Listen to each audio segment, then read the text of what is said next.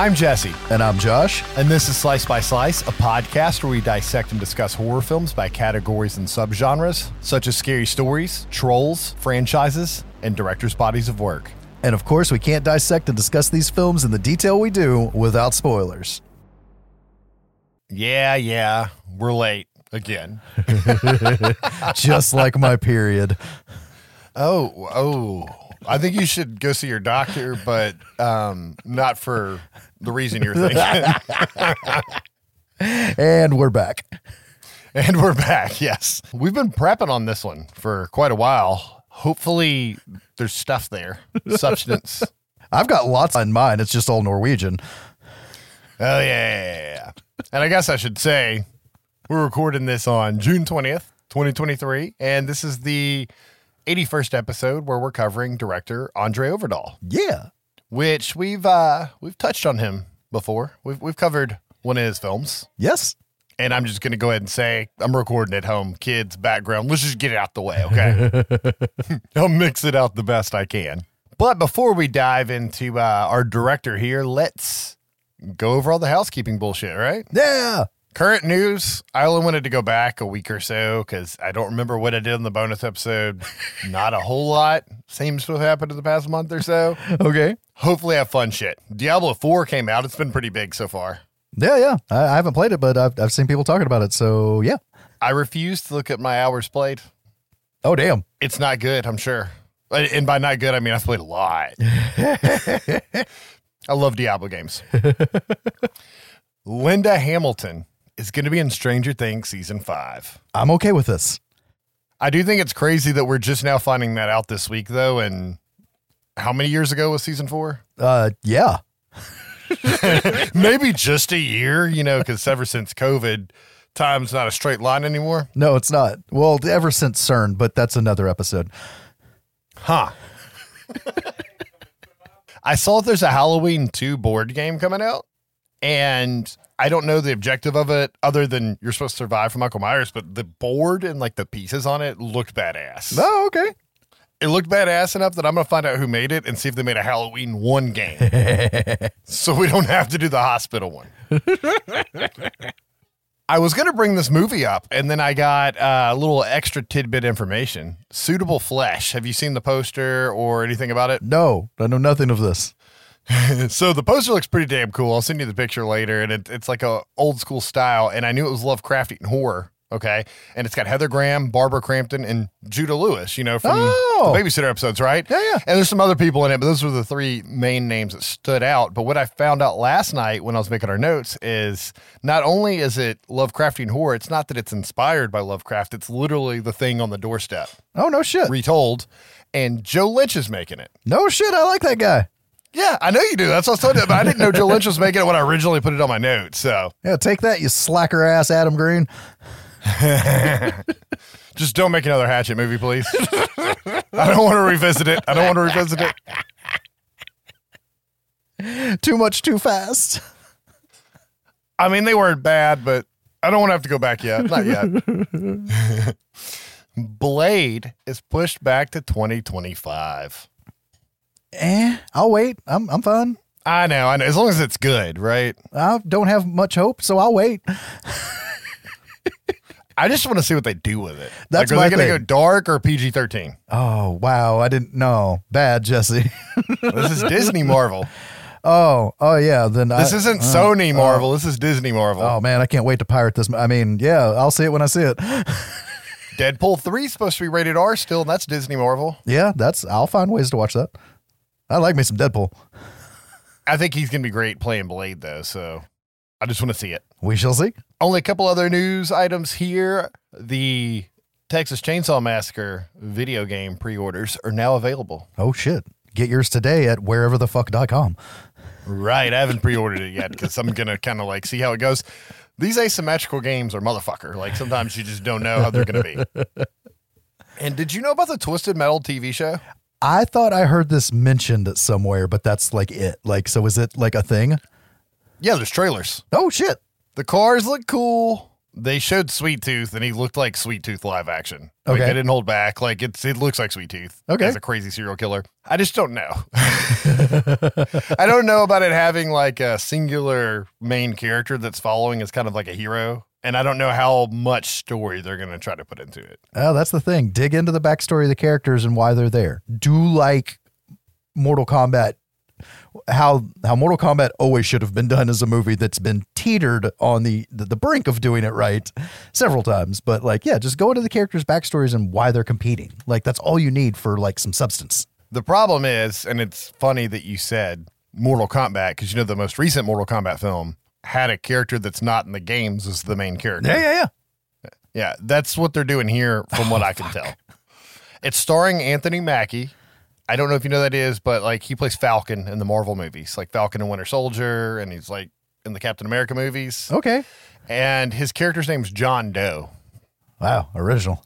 I mean, I guess technically he could end up being one of the drivers of one of the cars, and they just don't know his name yet. They Yeah, call him John Doe, but and I'll be honest, I didn't recognize anybody else. I think when I looked last, so. Oh no, I think Neve Campbell's in it, but I don't oh, know like. I'm sorry, of a role. what? Oh my god, I just pulled it up and it says Will Arnett's playing Sweet Tooth. So never mind. This just got way cooler. I pulled it up to see if I was crazy on the Neve Campbell thing, and it says, yeah, she's playing Raven and Will Arnett's Sweet Tooth. Okay. I don't know. I mean, I'll probably watch it, but it's a TV show and it's going to be on Peacock, I think. Okay. July 27th. It's coming soon. Sweet. Man, I stuck on that way longer than I thought I was going to, but uh, we really did play the shit out of those games when we were kids. Yeah. Now, speaking of games and news, um, so I'm still playing uh, Breath of the Wild, you know, like six years later and shit. And uh, s- Summer Games Done Quick has happened. And I watched this motherfucker do a Breath of the Wild speed run blindfolded. Yeah. And uh, he wasn't using the the shoot across the map bomb trick. I forget what it's actually called. Okay. Like, he, I mean, he did some skips, but Uh, okay. So when I watched the Mike Tyson's Punch Out blindfolded, it was like this is the pinnacle of of blindfolded sound cue gaming. But watching somebody beat Breath of the Wild in an hour and thirty minutes blindfolded, it was just like I'm willing to try Punch Out blindfolded because most of the attacks I dodge are hit off of sound, anyways. yeah, yeah. I'd probably fuck it up big time, though. In other gaming horror news, The Last of Us officially announced for Halloween Horror Nights, both coasts. Like, Oh. like we didn't see that coming, but it's it's real now. it's nice to have it official, right? Yeah, yeah. So now we begin the saga of announcements every two weeks until they just go, fuck it, here's the rest of it. So uh, I'll keep you posted. And uh, I, I didn't even put this on my news notes. I don't know how I forgot, but you said video game news, and it reminded me. John Carpenter's got a video game coming out that's kind of like a Left 4 Dead shooter Hell yeah. Toxic Commando. Oh, hell yeah. I sent it to you and uh, Ginger, the trailer. Oh, yeah. I need to watch that. Of course, he scored it. and I think it said Saber Interactive is putting it out. And what's interesting about that, those are the guys that make the Evil Dead game also, Oh. and the most recent Mortal Kombat game. Mortal Kombat 1? No, the recent one. Yeah, more, yeah, yeah. They they're, they're doing the Xbox thing. The the new Mortal Kombat, Oh, Mortal Kombat okay, 1. okay, Yeah, yeah. okay, okay. but I've been in contact with them, and we might be interviewing them soon. Hell yeah, I'll keep my bleeding vagina jokes to myself. I, I mean, it's a little different than what we normally do, but It's content, they've y'all. made some. It's content. They're making some horror games right now, and I kind of want to know how they got the rights to all the Evil Dead stuff, considering it's different studios that don't like each other, and they have characters from every movie and the show all in one game somehow. But I guess that was the announcement. I, I would rather it be, hey, we're interviewing these guys on this day, but I've been in contact with them and back and forth, and they're on a press tour right now. But oh, okay. it'd be awesome. Updates and corrections. I got jack shit, and it's not because we're awesome. It's because the last episode was just a uh, off the cuff, opinion based discussion about films we had seen and Bruce Arama. So I I don't have anything to correct. Have at it, fact checkers. I bet there's still something wrong. Probably. I blame me. I do know. I technically, I guess there was a correction. I named the episode like Bruce Campbell in a cave or something, comma, you know, the movies and stuff. Okay. And then I remembered it was called Bruce Orama, and I updated everything. And it's like you're gonna force a re-download of this episode. It had been an hour already. So I didn't eh. rename it. I- it's listed properly, but the file's wrong, I think. No, uh, okay. So yeah, fact checkers, you got us there. what we've watched, I'm sure my list is longer than this, but this is what I for sure know I watched since the last one. Okay. All of Yellow Jacket season two, All right. Warlock one and two, which I'd seen before, but I wanted to watch them. and then like the next day they resumed the search for Julian Sands because they still haven't found his body to pronounce him dead yet. But I think the snow melted. Uh, Ginger Snaps two and three. you did that. of my own free will, and it wasn't for an episode. And I finally went there and did it. I just Jones for werewolf shit every now and then. I think the second one's my favorite. Oh shit. It was a good movie. I like the whole being, you know, locked in the like rehab facility and the wolf hunting her down. It was pretty cool. The third one, I'd have to watch it again. I mean, basically, it was just a reboot, like at a different time, Yeah. but it was filmed the best and probably had the better of the. Spe- I don't know. The special effects are the werewolf looked really good in the second one. I know it was can be so. And I've watched the first three episodes of Black Mirror season six, and they have not disappointed yet. Really? Oh yeah, I love Black Mirror. I don't know if you watched that one. Oh yeah, yeah, yeah. We just haven't watched the new season. I like the second one a lot. And the third one you can tell is the one that they're going to try to win an award off of. And they got Josh Hartnett in the motherfucker. Uh oh. Because, you know, he doesn't act that often anymore. Yeah. But it, it was pretty good. And one of the episodes, I'm not sure which one, is a basically a backdoor pilot for his next show, Red Mirror, which is going to be horror without technology and social commentary. Oh, okay. So I think he just wants to he wants to do something separate, but he doesn't want to fuck Black Mirror up. So he's going to make another show. I'm okay with this. Yeah. It's funny. I looked at his um, writing credits, and before Black Mirror, he really hadn't done much. Like the guy just kind of came out swinging. Damn. But uh, what'd you watch? Um, we watched uh, Ringu, like you know the Japanese Ring. Okay. I feel like I would have had a hard time following it if I hadn't seen the remake. but this is me reading a movie, so take take what you will of that. How Um, similar are they? Uh, extremely. Like, Okay. Like extremely similar. Yeah, I, it's been a minute since I've watched the other one, but like even when they watched the tape, it's like everything on the tape's the same, except there there was some shit added in the American one. So Okay. The sequel to Unfriended, Unfriended Dark Web, that's gonna be a pass for me. I think the wife kind of liked it. I mean, if you're just jonesing for something and you like found footage, laptop chat session, is that a video game or snuff film type movies like that? Then yeah, Huh. Dead Time Stories, real shitty 80s movie. Can't recommend it. Speaking of can't recommend, Winnie the Pooh, Blood and Honey. Um, I refuse. so uh, also watched uh, John Wick Chapter 4. Uh, I'm ready to be done with that series. Like I get it. I get it. It's it's it's it's a visual spectacle, but we had so much story and heart in the first two and so much action in the second two that I'm like, where where'd we go? Just a couple more here. I also watched John Wick 4 when I was on vacation. I guess that was after we recorded. Oh, okay. It was all right. I liked it. It had some cool fights. Yeah. It's getting, it's getting a little absurd now. Exactly. But Yeah, the blind guy's a bit too much.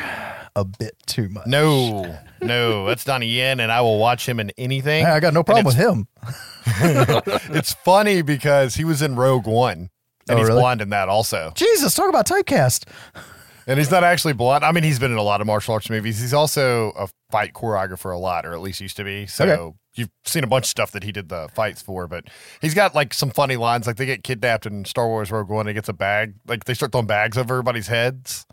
And they throw a bag over his head, and you just randomly hear him go, "Are you kidding me? I'm blind!" and like that was ad libbed, right? Like he likes to do that shit. He's a funny guy. So, anyways, Um, saw it at Goodwill and bought it. Um, finally watched Cop Out, the Kevin Smith movie with Bruce Willis. Bruce Willis. And, yeah, I saw when it came out. it's got some hilarious parts in it, but all in all, it's kind of meh. right. The Super Mario Brothers movie, I promise, I only got a couple more. I liked it. I was I was ready to shit on it, and I'm like, this was uh, every everything you can critique, but I mean, I was like, I'm okay with this with the modern animation, and like we're gonna go with this Yeah. story and everything, and the opening of the movie with the attack and and just it, it- That's my favorite part. The penguins. Are you ready to yield? yeah, fucking, it was great. Now they're talking about doing a Zelda movie in the same vein.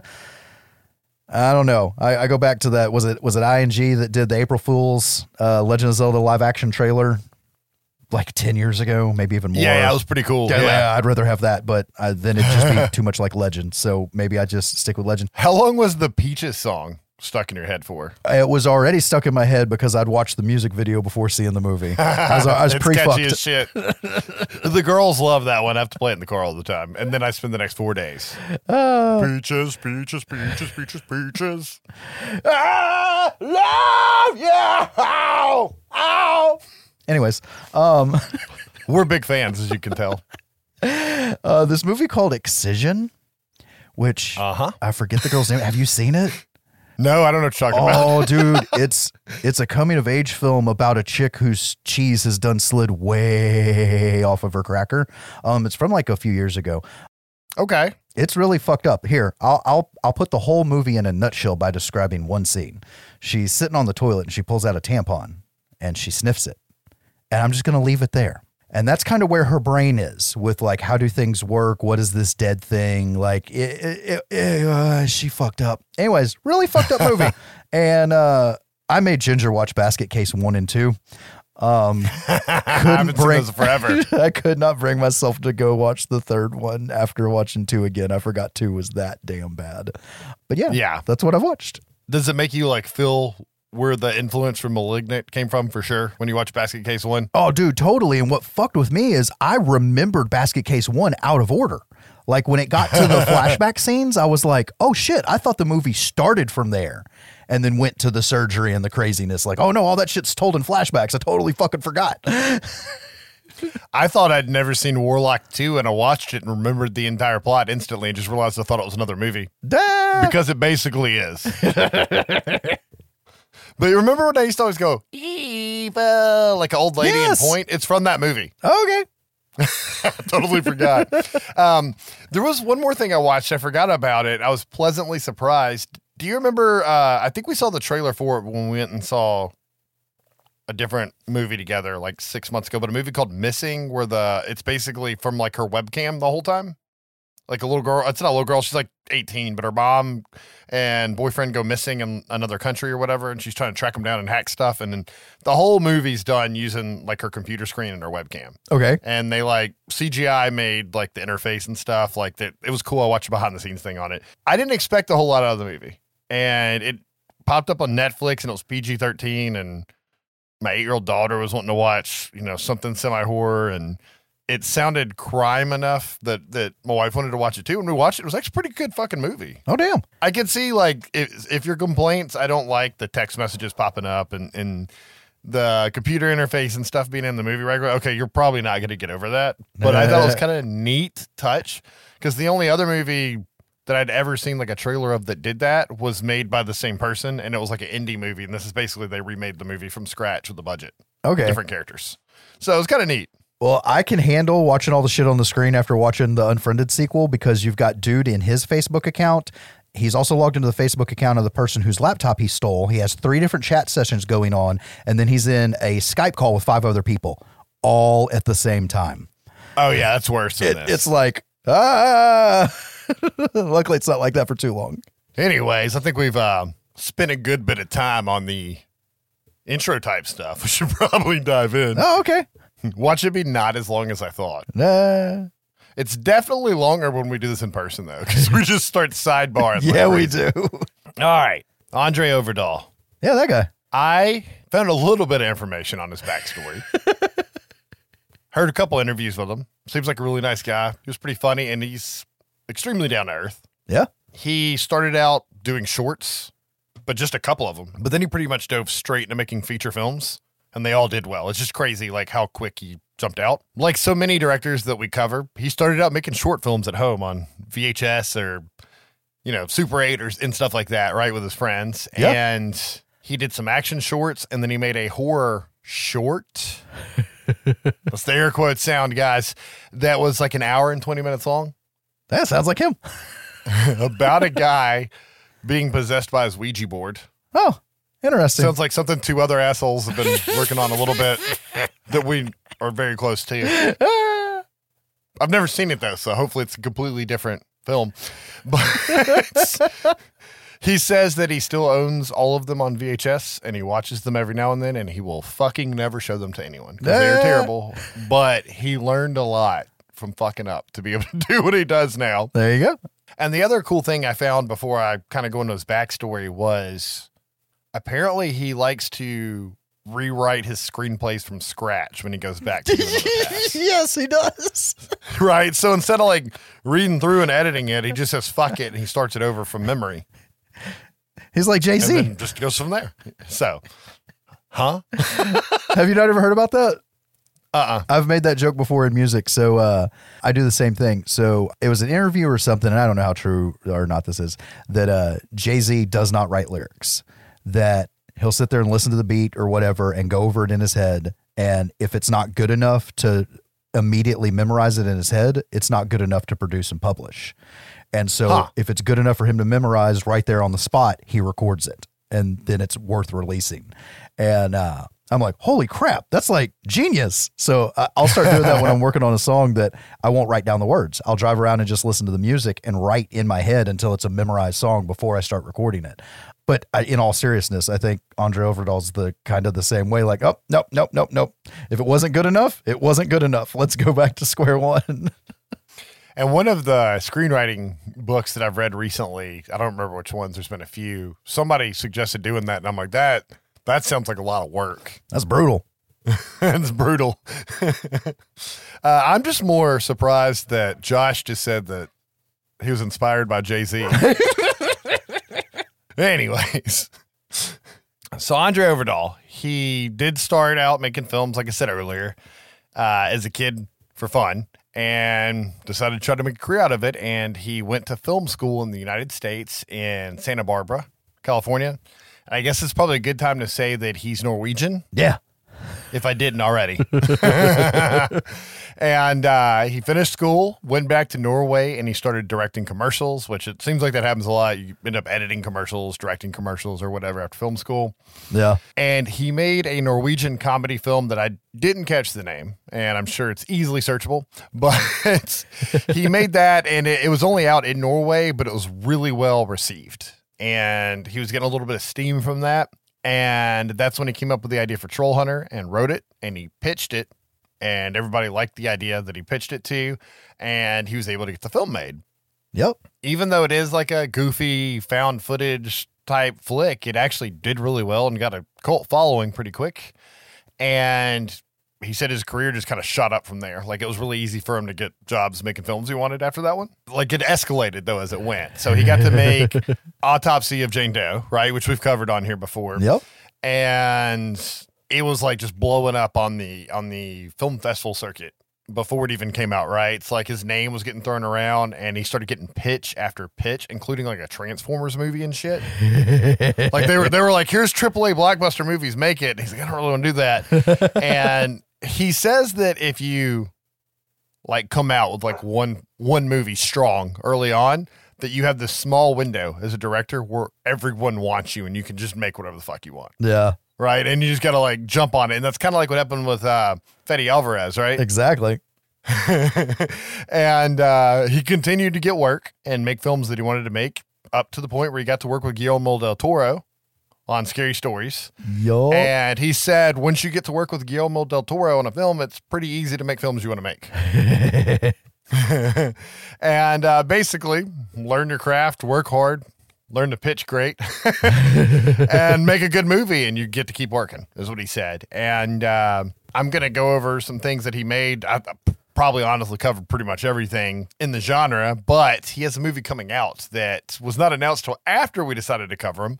And that was kind of fun. And that is The Last Voyage of the Demeter Yup. which is like a short chapter in Bram Stoker's Dracula. It's the part, if you've only seen the movie where he rides on the boat over to London, and somehow he made a movie out of it, and the trailer looked good, and Dracula looked like a scary fucking bat demon. I like where he's going with it. It looks straight horror with no comedy, no kid angle. Yeah. There's a kid in it, but I mean, it's not for kids, right? Not saying ones. it's something that he wanted to make. So I'm actually really excited for it because I'm a big vampire fan, as everybody knows. And one last thing, and this is probably in my notes somewhere, but this seems like as good of a place as any to put it. But one of the things Josh and I really like about Andre Ovredal is that none of his movies are the same. Nope. And I don't mean it in a bad way, like he's inconsistent or something. He has made things that he wrote and didn't write, and they're all different types of horror or non horror. And he can make just completely unique movies that feel different, but you can still tell they're him. Yeah, it's it's weird. It, it's refreshing and and different, and like to the point of not realizing like, oh, this is the guy that made these movies, and then you start looking at it, and it's like, whoa, well, this is all the same guy. like I could see the last voyage of the Demeter being like Autopsy of Jane Doe. Maybe that'll be the first time we see something more similar because the, the trailer kind of reminds me of that really dark, creepy ass style. yeah, But yeah, that's Andre Ovredal in a nutshell. So I guess we can go ahead and dive into our two films. yeah. I am going to cover 2019's Scary Stories to Tell in the Dark. I was a little scared to watch this one. I didn't watch it for the first time now for the podcast, but when it came out, I was scared to see it because it's a very beloved book series to me Don't you ruin my childhood, asshole. and a huge part of who I am now is from reading those books and, and the way I'm into horror. And then I saw Guillermo del Toro wrote it originally and was going to direct it originally and got busy. And then I hired somebody that he thought could do a great job with it. And I'm like, you know what? I really liked Autopsy of Jane Doe, and Guillermo del Toro usually doesn't steer me wrong. So let's watch it. And and and you know we'll get into it a little deeper, but it's it's a good movie for for what it is, right? For what they're working with and the the target audience. But let's go over the cast and crew. It's directed by Andre Ovredal, yeah, that guy. He just keeps coming up. Troll Hunter, which Josh is going to get to here in a little bit. Troll! Autopsy of Jane Doe, which we've covered. And Scary Stories Until the Dark, which I'm about to cover. And then he did a movie called Mortal, which is like an ordinary kid gets superpowers kind of thing. It kind of sounds like a Norwegian version of Chronicle, but Oh, it's like a I kind of want to watch it. Ginger watch it. It's like a Thor origin story. I know what movie it is now. because I remember seeing previews for like what looked like a Thor origin story by a Norwegian director. And I just, I don't think I realized it was him until just now. Yeah, kid in village finds hammer. Oh, yeah. Gonna watch that one. She said it was really good. Probably a I- lot of fun. I haven't watched it. The writing, um, this is gonna be a big one. This is like my cast. so obviously, it's based on the series of three books by Alvin Schwartz. Yup. He wrote all three of them and other children's books. I don't know if they were horror or not, but he primarily wrote children's books in the 80s and 90s. He passed away in 1992. Oh damn. And I'll go into a little bit more detail on him here in a minute. I was able to find a good documentary on the books, which I watched a couple times because it was really neat. Okay. But the story by was Guillermo del Toro, which I'm just going to cover his writing credits instead of his directing because he's the writer on this one. Uh, Cronos, his vampire flick, which I haven't watched yet, but it's on my list. Mimic, Pan's Labyrinth, Hellboy, The Hobbit, Pacific Rim, the Troll Hunter cartoon series that has nothing to do with this Troll Hunter, and The Strain. He wrote the comic book and the show. Shape of Water, etc. You guys know who he is, but he has got a large body of work, and even his stuff kind of jumps. Yeah.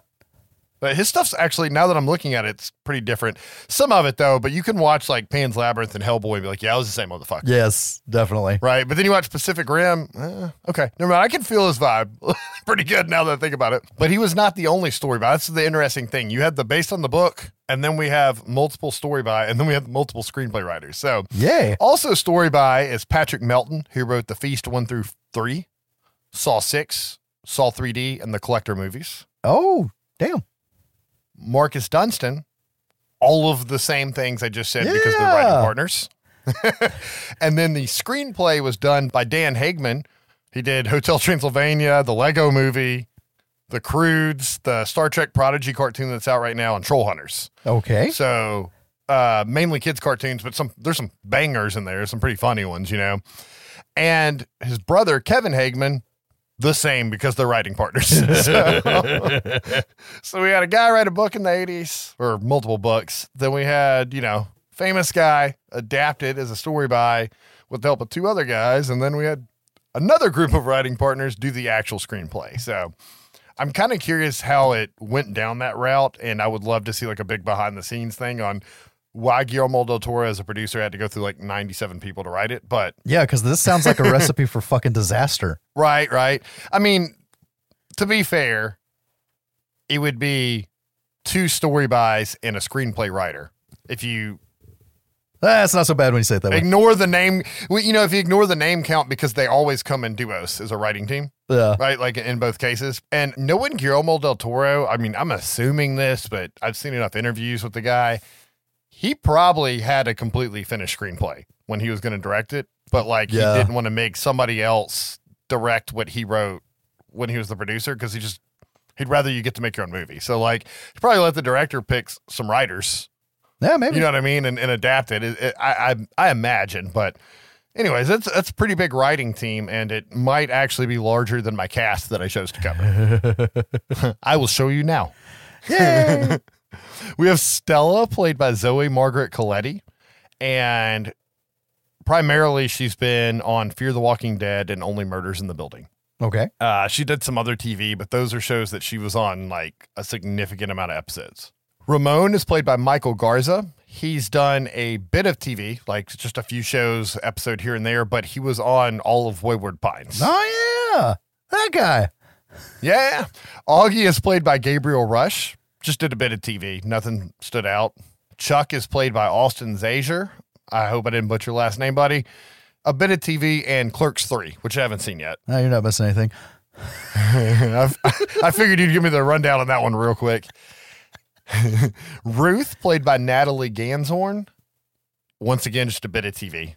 And the only other person I threw in here was Stella's dad, played by Dean Norris, because he's probably the most famous actor in the movie. Ton of shit. Not even going to list it, but if we're going to go genre, Under the Dome Yeah, definitely. right? and special effects, because this movie is almost 100% practical. Oh damn. A little bit of digital touch up. Things like an army of spiders running around had to be digital. they even used some real spiders in that.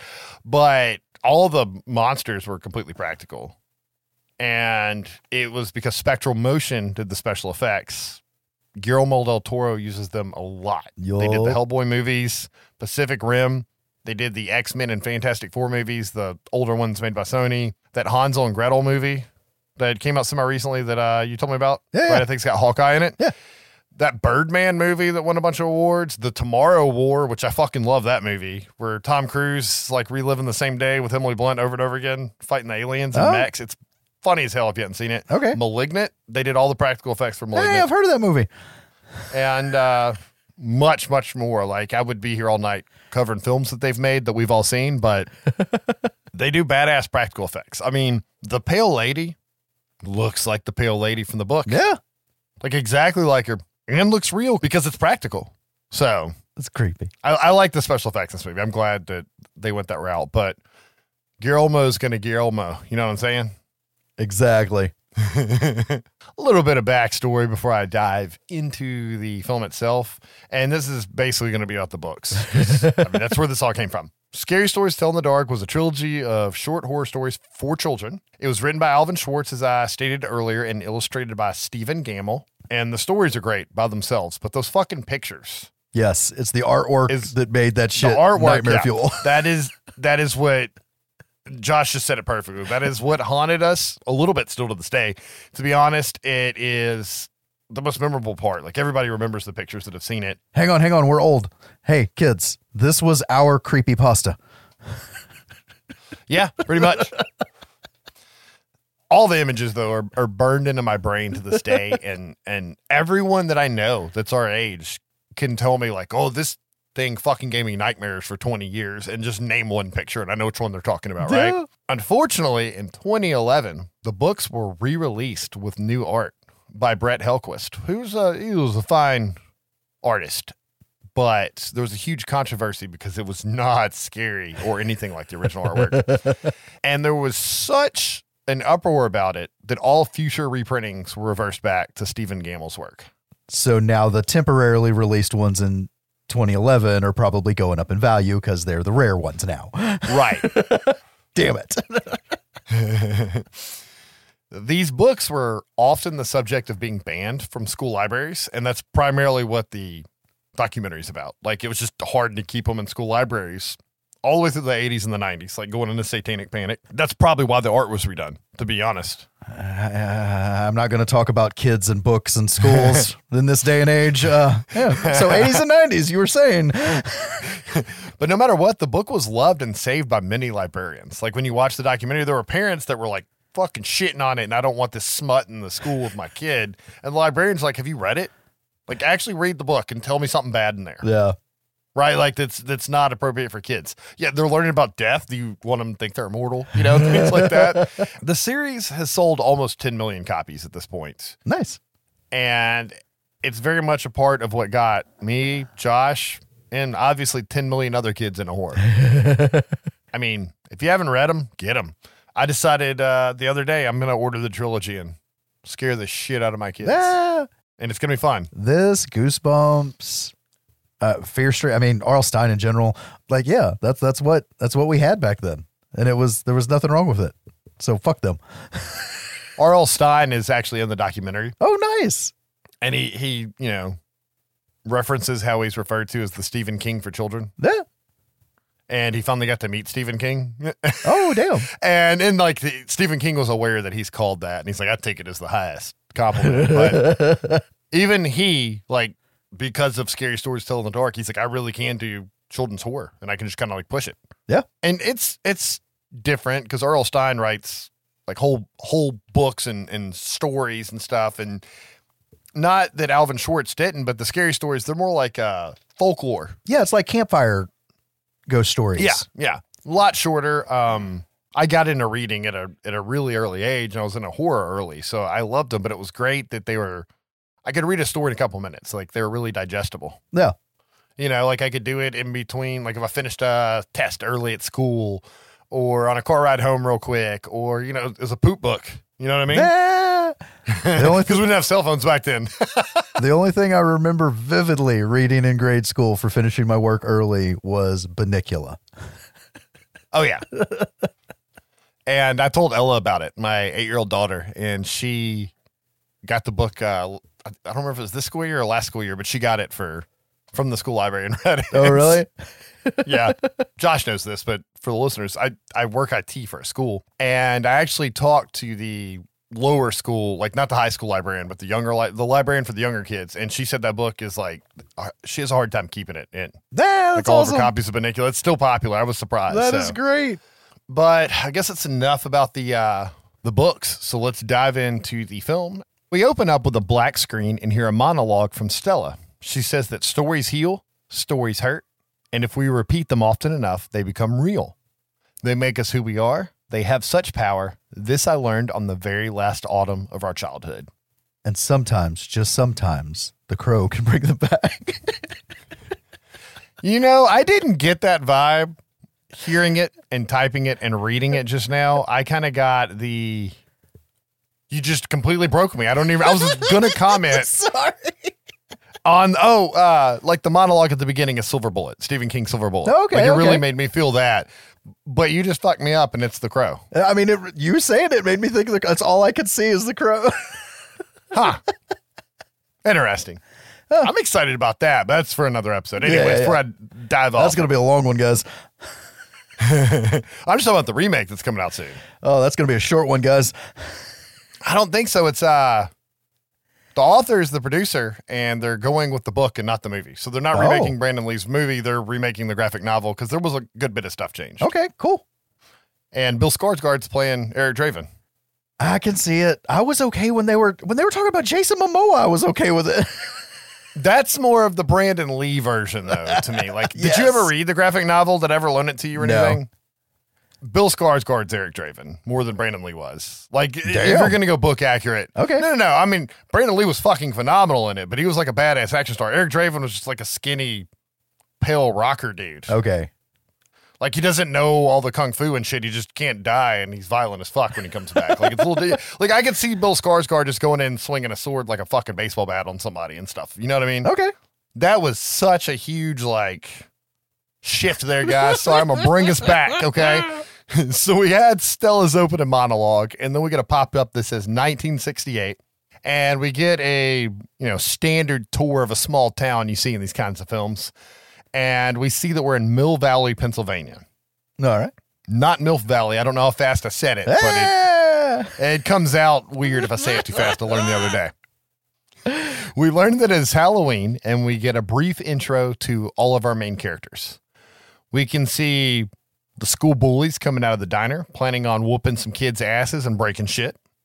Normal. We can see Ramon driving into town, and he appears to be dodging the army recruiters that are everywhere. And the white people. He'll start dodging the white people in a little bit when they start coming in a little, little hard on him here. Yep. Uh, we see Stella and that she takes care of her dad.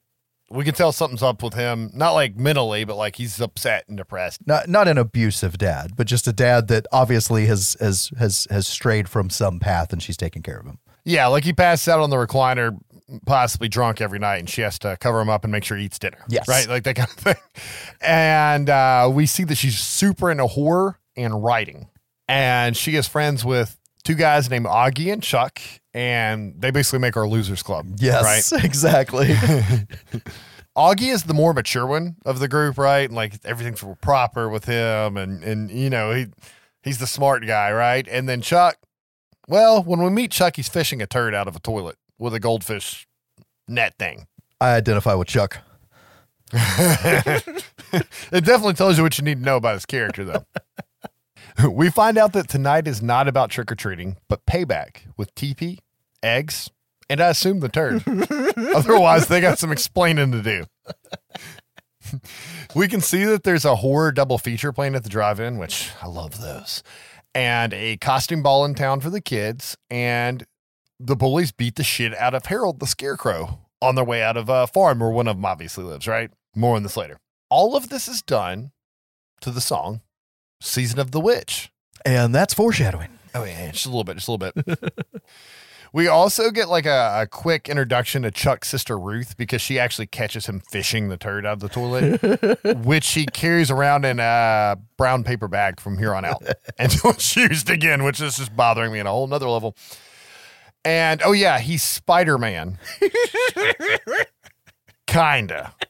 His mom made his costume, and she made him like a like if the, the human fly, but a spider, not Spider Man, and he's not happy about it. It's so bad I'd beat his ass, and I, I've never been a bully to anyone. And Augie, he's a clown or Pierrot or a Pierrot, you know, and Stella's a witch. dun, dun, dun. She doesn't look like her, but it makes me think of the girl in the witch costume that carves all the pumpkins in Trick or Treat. Rhonda the retard? Like the costumes. That's what they call her. I know, I know, but I meant like the costume. Like I think the costume is very similar. Oh yeah, yeah. It's it's a very very well done, but very very traditional. yeah. yeah. yeah. oh my God, Josh. Oh, Anyways, we find out under the ruse of trick or treating, they're actually waiting on the school bully Tommy to come by and have his partner snatch their candy bag because he does this every year. And right on cue, Tommy comes driving by in his car and his buddy hangs out and snatches the candy bag. it's contaminated. Yeah, which is just a sack of stinky old clothes, or probably what Chuck wore recently, judging by how he acts. You brought your dirty undies, man. That's right, dude. The weight. The ringer cannot look empty. This starts to stink the whole car up, which includes Tommy, two of his Letterman thugs, and a keen eye would notice Chuck's sister Ruth riding shotgun. she likes bad boys. Yep, yep. Our losers club then eggs the car, and then he stops and backs up, coming at him, and they light the brown bag of shit and toss it right into Tommy's lap. Now for the coup d'etat. This causes them to crash the car into, I think it was a wooden fence or something, Yeah. not like a bad crash, but enough to fuck up Tommy's car a little bit and piss him off. And Ruth and Chuck uh, recognize each other and kind of don't say shit right there, but we know that at some point there's going to be no hide for Chuck, right? And our motley crew takes off with the bullies making chase. They end up at the drive in and randomly jump into Ramon's car, I guess because they saw another young person, right? And Stella hops in first in the in the shotgun seat, which makes it not seem so awkward to the guy because like, hey, cute girl just jumped in my car. This is kind of cool, right? and then the moron brothers jump in the back seat, Oh, cockblock. and he wants to know what the fuck's going on. And we find out throughout the scene that Ramon possibly lives in his car, and that Augie and Chuck fight like brothers. They're, of course, watching Night of the Living Dead at the movie theater because, you know, it's free to use. so why not always use Night of the Living Dead? And the year works out. Uh, it does. Stella and Ramon are going back and forth, but the idiots in the back seat keep trying to jump into the conversation until the bullies show up to get them out of the car. Oh, and Tommy's a racist. Yeah, that's some of that dodging white people stuff I was talking about. Oh, yeah. I think he immediately calls him a beaner Yeah. or something like that, or right? wetback, something. He's he's an asshole. He calls right them out the both gate. throughout the movie. I didn't notate what. I would just write that he's racist. But yeah, I mean, it's just I'm, s- I'm- I'm right here. I'm sorry, I I'm, lied. I'm descriptive. My bad. reading my next line in my notes here. After calling Ramona a wetback, he tells Tommy that he smells like shit and to get off of his car, right? Like Ramon's just not going to take a shit from him. No. All the people in the drive-in start to riot and go off on Tommy because he's ruining their movie, and he basically has to peace out or he's going to get his you know ass beat by the town folk, which was the opposite of what he was trying to do. but Stella gets really upset because Tommy made fun of her for her mom running away, and she cries a bit outside of the car where they can't see her face, while Augie and Chuck fill Ramon in on Stella, which makes him like her even more. And Chuck wants to see a switchblade because you know all Latinos have a switchblade. and Ramon's like, "Why the fuck would I have a switchblade?" They do a real good job of quickly setting up that Ramon's put up with shit to the point that he's kind of numb to it, but it pisses him off. And uh, that uh, Tommy the racist is a piece of shit and we don't care what happens to him. exactly. Like I said, Stella's crying, like outside of the car up front. She pulls it together, immediately stops crying, wipes the tears off, and pops in the car and asks Ramon if he wants to see a haunted house. Well, yeah. Our trio, you know, now quartet, head up to this creepy boarded up house that's fenced in, and we find out that they heard a kid went missing recently, so they boarded everything up, right? And it's not the only kid to go missing, but I guess it happened semi recently, so they locked shit down tight. Okay. We find out that it's the Bellows Mansion and that this family founded the town and built the big paper mill, which is most people's jobs, and including Stella's father, I believe. Ah. A child was murdered in the house once upon a time. They just kind of leave it at that. We get more detail as it, as it goes on. The front door is locked, but Ramon can pick the lock with a pin. So Chuck shows off his nudie pin, Lola, where you know you like click it and like her, her top disappears. Oh. I had one. Yeah, I remember you had one. but Ramon just snatches the pin out of his hand, snaps it in half, and picks the lock, right? And uh, Chuck's upset. He's got nothing to bait to now. Right, right. And and we've seen Augie try to hit on Stella a couple times, and Chuck leans in and lets Augie know that he stands no fucking chance. well, Stella now, after badass Ramon shut up. No. We find out that the Bellows had a daughter named Sarah that they never let leave the house, and they even disowned her at some point. No one's ever seen a picture of her, and she was erased from family portraits. That, that's brutal.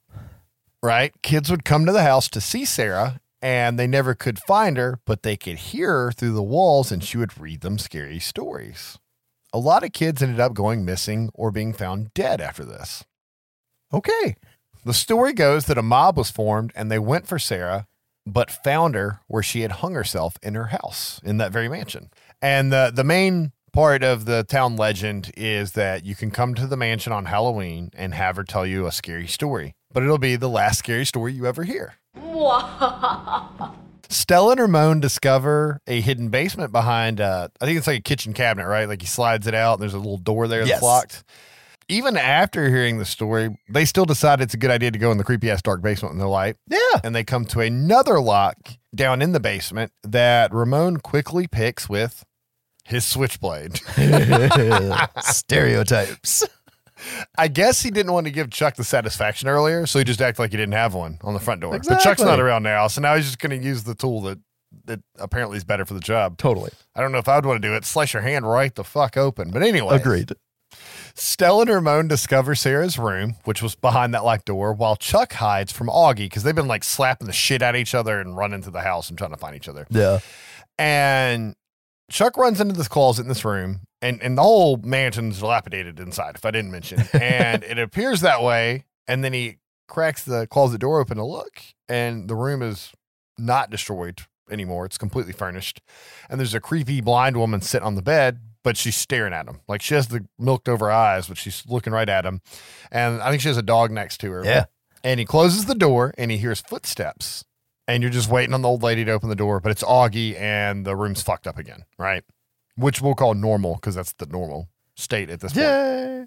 Lady and the dogs are gone. He's trying to tell Augie about it. Augie doesn't necessarily believe him, but he wants to get the fuck out of there. So they start yelling for Stella, who calls them down to the basement, which instead of just leaving, they also go into the dark, creepy basement of the haunted mansion where they've seen a ghost now, or at least one of them has. Yeah, yeah. This is this is all bad ideas, but I do want to say the woman on the bed when he's hiding uh, is like it's actually creepy. Like it's it's good tension, Yeah, very good tension. the camera angle and the way she's sitting off to the side and like turns her head actually kind of made me think of James Wan Conjuring Insidious type stuff. Yes, Yeah. in a good way. So, which is a compliment, by the way, Andre. I hope I'm not talking too fast or too slow, guys. I'm actually exhausted. We've had a hard time recording these. So, Yay. but Chuck and Augie end up running down the basement, and Stella starts explaining that this is Sarah's room and this is Sarah's bed. And Stella gets kind of upset about what happened to Sarah. And she looks to the room and finds a music box that plays the funeral song, which I'll go into more detail later, but it's actually an old World War One song, but it's in the first book. Oh yeah. She then finds some books on a shelf, including Sarah's own Scary Stories book. Yeah. It has her name in it when, when she opens it just to confirm that it was Sarah's. And it appears to be written in blood. Like the Necronomicon. Yeah, yeah. yeah. and basically, at this point, Chuck draws the line at the Latin and says they don't need to fuck with the book. And then they hear a loud bang. And the bang is from Tommy slamming the cabinet. The cabinet wasn't like actually part of the door, but he slams the door shut and latches it back and locks it, right? Yup. And Ruth's with them and she says to let him out or she's going to go tell the chief. Uh oh. Tommy asks why she's going to tell the chief, and she says it's because Chuck is her brother. Tommy then opens the door like he's going to let him out and throws Ruth into the fucking basement into a bunch of spider webs where she's bit on the cheek. Yeah. Any readers of the book know where that's going later. Yeah. The place of all of my nightmares. Because Jesse is deathly afraid of spiders, and I'm pretty sure that book's why. And anybody who is okay with Tommy now knows that he's also a woman beater. So fuck this guy. Yeah, he's a racist and a wife beater. Yup. And just a general asshole and douchebag. And a fucktard. Yeah, fuck that guy. but the book appears to turn the page. We sound like fucktards right now, quite frankly. Sorry, guys. You know, sometimes we're we're gone for a while and we come in with a banger, and sometimes we come in and it's just like, what are they talking about right now? This is one of those times.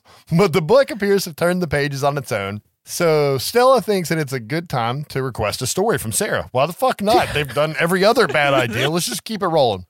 The rest of the crew tries to break out to no avail until the latch randomly pops open on its own and they're free. Ramon's the only one that's like, wait a minute, how the fuck did the latch open? Nobody's up here. How did that happen? Right. And Ruth tells Augie that he has a nice Pierrot costume, which everybody was like, clown costume. So, you know, he's been hitting on her a good bit in the movie too, not just Stella. So now he's kind of excited because maybe he's got a chance to Ruth. she talked to me. Right. However, no matter how excited Augie is right now, Ramon is very unexcited because his car has been completely beaten in with the windows shattered and the words wetback painted on his car. Yup. Stella offers her basement couch for him to come and sleep on, and she takes him to her house. She covers her dad up again, who's passed out in the recliner where we saw him last time, and shows Ramon her room. He finds her notebook on the table and he starts to read it, which has her own scary stories in it that she's been writing herself. And he mentions that, huh, Sam's pet turned out to be a sewer rat. Pretty dark ending or pretty dark stuff or something, which we all know is actually a story from one of the books. Yup. We get to see that they're both really, really into horror and basically it's like a creep show comic that they like. Yeah. And they have a lot in common. Ramon tells Stella that if she wants to be a writer, she's going to have to leave the small town and move into the big city. And she lets him know that she can't leave her dad and tells Ramon it's time for him to go down to the basement. Because she's getting hot for him. And she's like, nope, can't do this. You got to get you out of here. No, I think she's getting depressed by the questioning here. Yeah, yeah. And so uh, what does she do to make herself feel better? Ride the disco stick. So we can't have that happen yet. Got to separate them. I don't think you have the same version of the movie I have. Okay, let me let me try this. Up. Uh, you can tell there's chemistry between the two characters, but they're not going to take it anywhere yet. There we go. That's I like that one. Ramon realizes that he blew it, and we realize at this point that Stella stole Sarah's book from the house. Oh no. So she's made a lot of bad decisions so far for seeming like the smart kid, right? Yeah, yeah. This is this is kind of her fault. Yeah, all, all of it's 100% her fault. She starts flipping through the stories, and we can tell by the names that they're all stories from the books, if you pay attention. And she gets about halfway through the pages, and the rest of the book is blank, basically. She then goes back a page to where it was blank a minute ago, and there's now a story called Harold. And the ink or blood is fresh and smears when she runs her thumb across it. Like how they showed her go through blank pages and then go back a couple pages, and now there's something there where there shouldn't have been. Yeah. That's a cool way to shoot it. We cut to Tommy at his house, which is obviously on a farm, and he pulls up and his mom's out on the porch yelling at him for coming home drunk again. And we find out that, you know, his house is the family farm and he was supposed to deliver eggs to the neighbors and he still has to go do it. So he heads to the barn and he walks right past the family scarecrow that we know as Harold, right? Because it looks like fucking Harold from the book and, and he addressed him. And so earlier we just didn't know he was in his own yard when that happened. As all of this is happening, Stella's reading the story and realizing that the character's name is Tommy. Weird coincidence to her. Yeah. He walks to the creepy ass cornfield where he walks behind the rows and he has the eggs and he walks by Harold and he tells Harold to eat shit. He then gets creeped out alone and stumbles across Harold again in the cornfield. He then gets further away and he stumbles across Harold's post in the ground, but this time Harold's nowhere to be seen. And I guess he thinks it's just like another random post since he was walking away from the Harold Scarecrow, right? Yeah. And I guess it doesn't click to him. He's drunk that he bumped into it again where he shouldn't have, right? and then he stumbles into Harold, who scares the shit out of him in his path, just standing there. And he's standing creepy as fuck. And then just randomly, like, jerk twitch comes to life and starts to chase Tommy down. Yeah. So Tommy starts to run like fuck, and he gets a bit ahead and finds a pitchfork, and he turns around and makes a stand impaling Harold, which is pretty brave for a teenager to go to a horror movie like this. True. Like going on, He's quick reaction on him. However, pitchfork had no effects on Harold whatsoever. It's made of straw. And he then turns around to run from Harold because he's not going to stand his ground anymore. However, he didn't yank the pitchfork out. So Harold quickly yanks the pitchfork out and impales Tommy in the back through his chest. And Tommy removes the uh, pitchfork and starts running for his house, yelling for his mommy at this point. And we start to see straw popping out of his mouth, his ears growing out of his skin, like he's the wolf man, but with straw. It's awesome. Yeah, it's pretty fucking badass looking. And then he collapses, turning into a scarecrow. Comeuppance. The next day, the chief of police shows up at the mechanic's shop, and Ramon's there getting his car fixed, of course, and asks Ramon what was he doing here if he was just passing through town earlier. Because the sheriff did see him and immediately walked up to him earlier in the movie, like in the opening scene, and asked him what he was doing there. Yeah, what draft are you dodging? Yeah. he didn't get there yet. He just didn't like the fact that there was a brown skinned kid in his town. True. But he doesn't get a response from Ramon, and he sees the car and what's spray painted on it and asks if Tommy did it. Just straight up asks Ramon that. He then lets Ramon know that Tommy went missing last night and that Ramon might want to stay in town for a few days because he's going to have questions for him. He gets his last name and leaves him there. We find our trio hiding in the uh, school theater eating their lunch because they're probably not the popular kids. And they also, you know, have some creepy shit to talk about. And Stella's showing them the book, explaining that she stole it and that this story just appeared in the book while she was watching it write itself, basically. And we find out because we swapped from her reading the story to seeing it happen that as she explains the story or reads the story out of the book, it's exactly what we saw happen. So we know that was the same thing, right? Yes. Chuck then tells Stella about the room turning into like the old lady's bedroom with the dog, and Augie's like, "All this shit's in you guys' heads. You're fucking crazy." I don't know. He, he didn't have a reason for it. He didn't even go with like the lead paint theory. He just No. just bullshit. It's all bullshit. I'm scared. It's bullshit. But anyways, after they're done going over the story, Stella wants to get a look at everything, and of course Ramon's going to go with her wherever she goes at this point. And we see him sneaking through the cornfield because she wants to see Harold. She wants, she knows there's a scarecrow in there, and she wants to see it and, and see if it matches the story. Yep. And they see a slew of police everywhere on the property. And Ramon says he can't get mixed up with the police, and they decide to sneak further through the cornfield, finding Harold, but he's wearing Tommy's clothes. Oh. Stella thinks it's Tommy and says such, but Ramon makes this bitch, you're crazy. Fucking white girls. Nobody's on board with uh with the Stella and Chuck's theories at this point. Stella then sneaks back to the Bellows mansion that night after school and puts Sarah's book back on the shelf, thinking that'll that'll take care of all of this. It's, we're done now. she then comes home to her dad, who is groggily getting to his truck to go work an extra work shift, and she wants to know if he worked this much before her mom left and he just ignores her and says, You know, the Milner boy went missing. You need to always come straight home from school from now on. We quickly cut to Chuck and Ruth's house to see that she has a not pimple on her face. as she refers to it. We know it's a spider bite, but you know, Chuck's making fun of her for having a pimple. She's like, it's not a pimple. Ramon shows up at Stella's at this point, and then they go to her room and he's reading Sarah's book in there, which should not be there because Stella took it back already. It's like burning a Ouija board.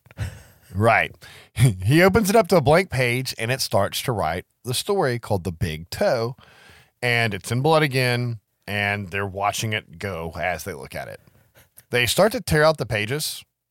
And this part looks really cool because, like, the story's writing and they rip the page out so the story can't happen. But the next page has caught up already Yeah. and continues to go. And they rip several pages out and it just keeps going on the next page. It's pretty awesome. And they can see at some point that the story's about Augie because it says August or a boy named August or something in there.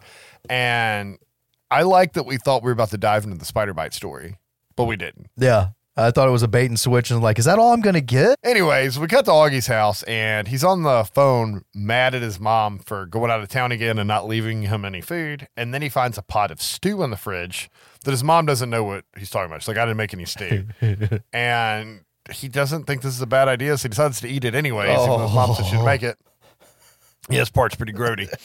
And uh, we see Ramon and Stella grab the walkie-talkie because earlier in the movie they did like Stranger Things walkie-talkie talk to each other, right? Like the Yes. the crew did. But Stella radios Augie and says, "Do not eat anything in the house," and then he should hear someone saying, "Who ate my toe?" and he pauses and he listens and he doesn't hear shit. and he's looking around. And what he doesn't see that we do see is that there are fingers, toes, and eyeballs in the stew, like they're starting to form and float to the top, right? Yeah, protein. Augie then takes a big spoonful without looking at it, which I look at my food when I scoop it up before I put it in my mouth. Always. Damn, Is that yeah. weird that I no, do that? Okay. That's okay. fucking that's how you stay alive. Yeah, exactly. But Augie takes a big old spoonful of some hunk of meat that we can see on there and puts it in his mouth and he gags and spits out, guess what, guys? A toe. uh, he then continues to spit everything up and dumps the pot on the ground, and all sorts of body parts start to, to spill out with the stew. And then he hears footsteps in the house, and he wants Ramon and Stella to read the story to him over the walkie so he can see what the fuck's happening. the voice comes in right on cue, wanting to know who took its toe, right? Like we just hear the ghostly voice asking for the toe. Augie runs to his house from the voice, hiding in various places, but it's not any use. He makes it under his really high off the ground bed. Hides under there, and the door creaks open, but he's too scared to look.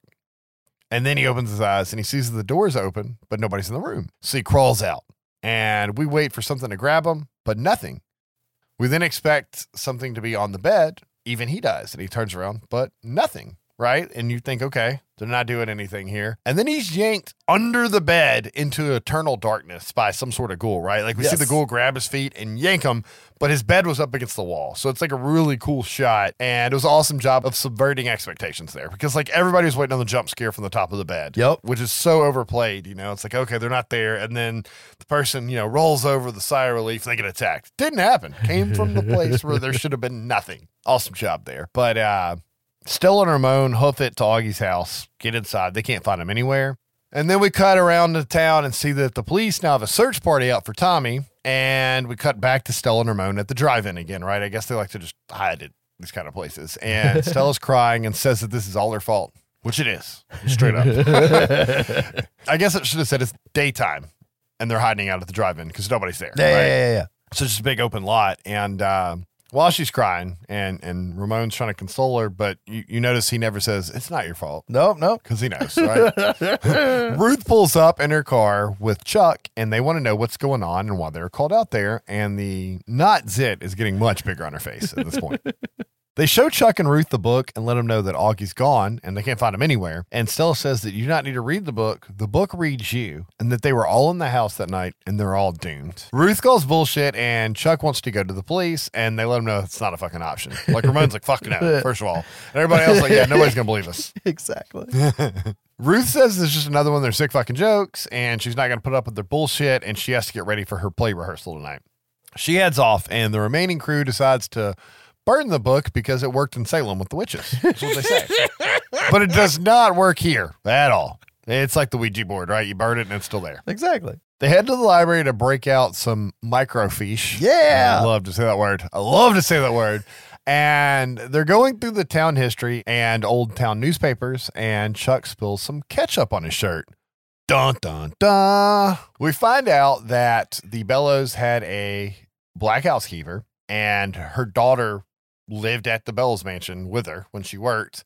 And they were accused of practicing magic, right? And they were blamed for Sarah, basically. Yup. Like everything was Sarah. Ramon then discovers that her whole family vanished off the face of the earth, one at a time, over the course of a year. That's called cholera. Shit. They vanished, though. Their bodies weren't found dead. They just gone. That's really bad cholera. Shit. It's the deleting kind. Ramon starts to mention the names of the missing family members, and Stella finds them in the book as she flips the stories. They each had a story, it appears. The Wendigo was used for one of them. I don't remember if that name was actually in the Wendigo or not. I have to go back and look when I buy the books to freak out my children. but suddenly the book starts to write a new story called The Red Spot. Yeah. Ramon and Stella start to look panicked at Chuck and point out the red spot on his shirt where he spilled the ketchup. He thinks he's gonna die, and then they start to read the story while he's panicking in the background. The shit's great, and they're like, "A young girl," and he's like, "Wait, what? A young girl?" And and he seems relieved until they say spider bites, right? Yo. And they now know it's Ruth, and they haul ass to the school. he does though, man. He's like the stoner character freak out Yeah, type thing right then. We then cut to Ruth backstage getting ready, and her knot zit is huge now. And she tries to pop it as the other girls laugh at her, and another one tells her she needs to go take care of that shit, right? But Ruth runs to the bathroom and she touches the zit crying or not zit, and it's fucking massive now. She starts to squeeze it. It's gross as fuck, bear through the pain.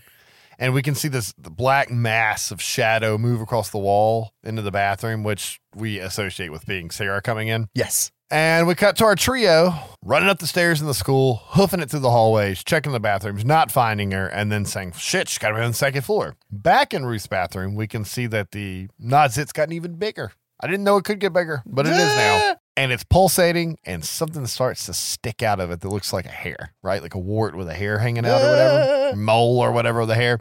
And she tries to pull it out, and then it moves, which scares the fuck out of her. Her nut zit then busts open, and just hundreds of spiders start to run out and crawl everywhere. And our crew bust in and tried to get the spiders off of her because she's just panic, screaming on the floor, swatting. And they, there's so many of them, they just can't get them off. And Chuck has a brilliant idea. He goes and gets like a mop bucket full of water, dumps the water on her, washing all the spiders away. Yup. Stella notices the shadow leaving the room right as the lights cut on, right? Because it got completely dark in there.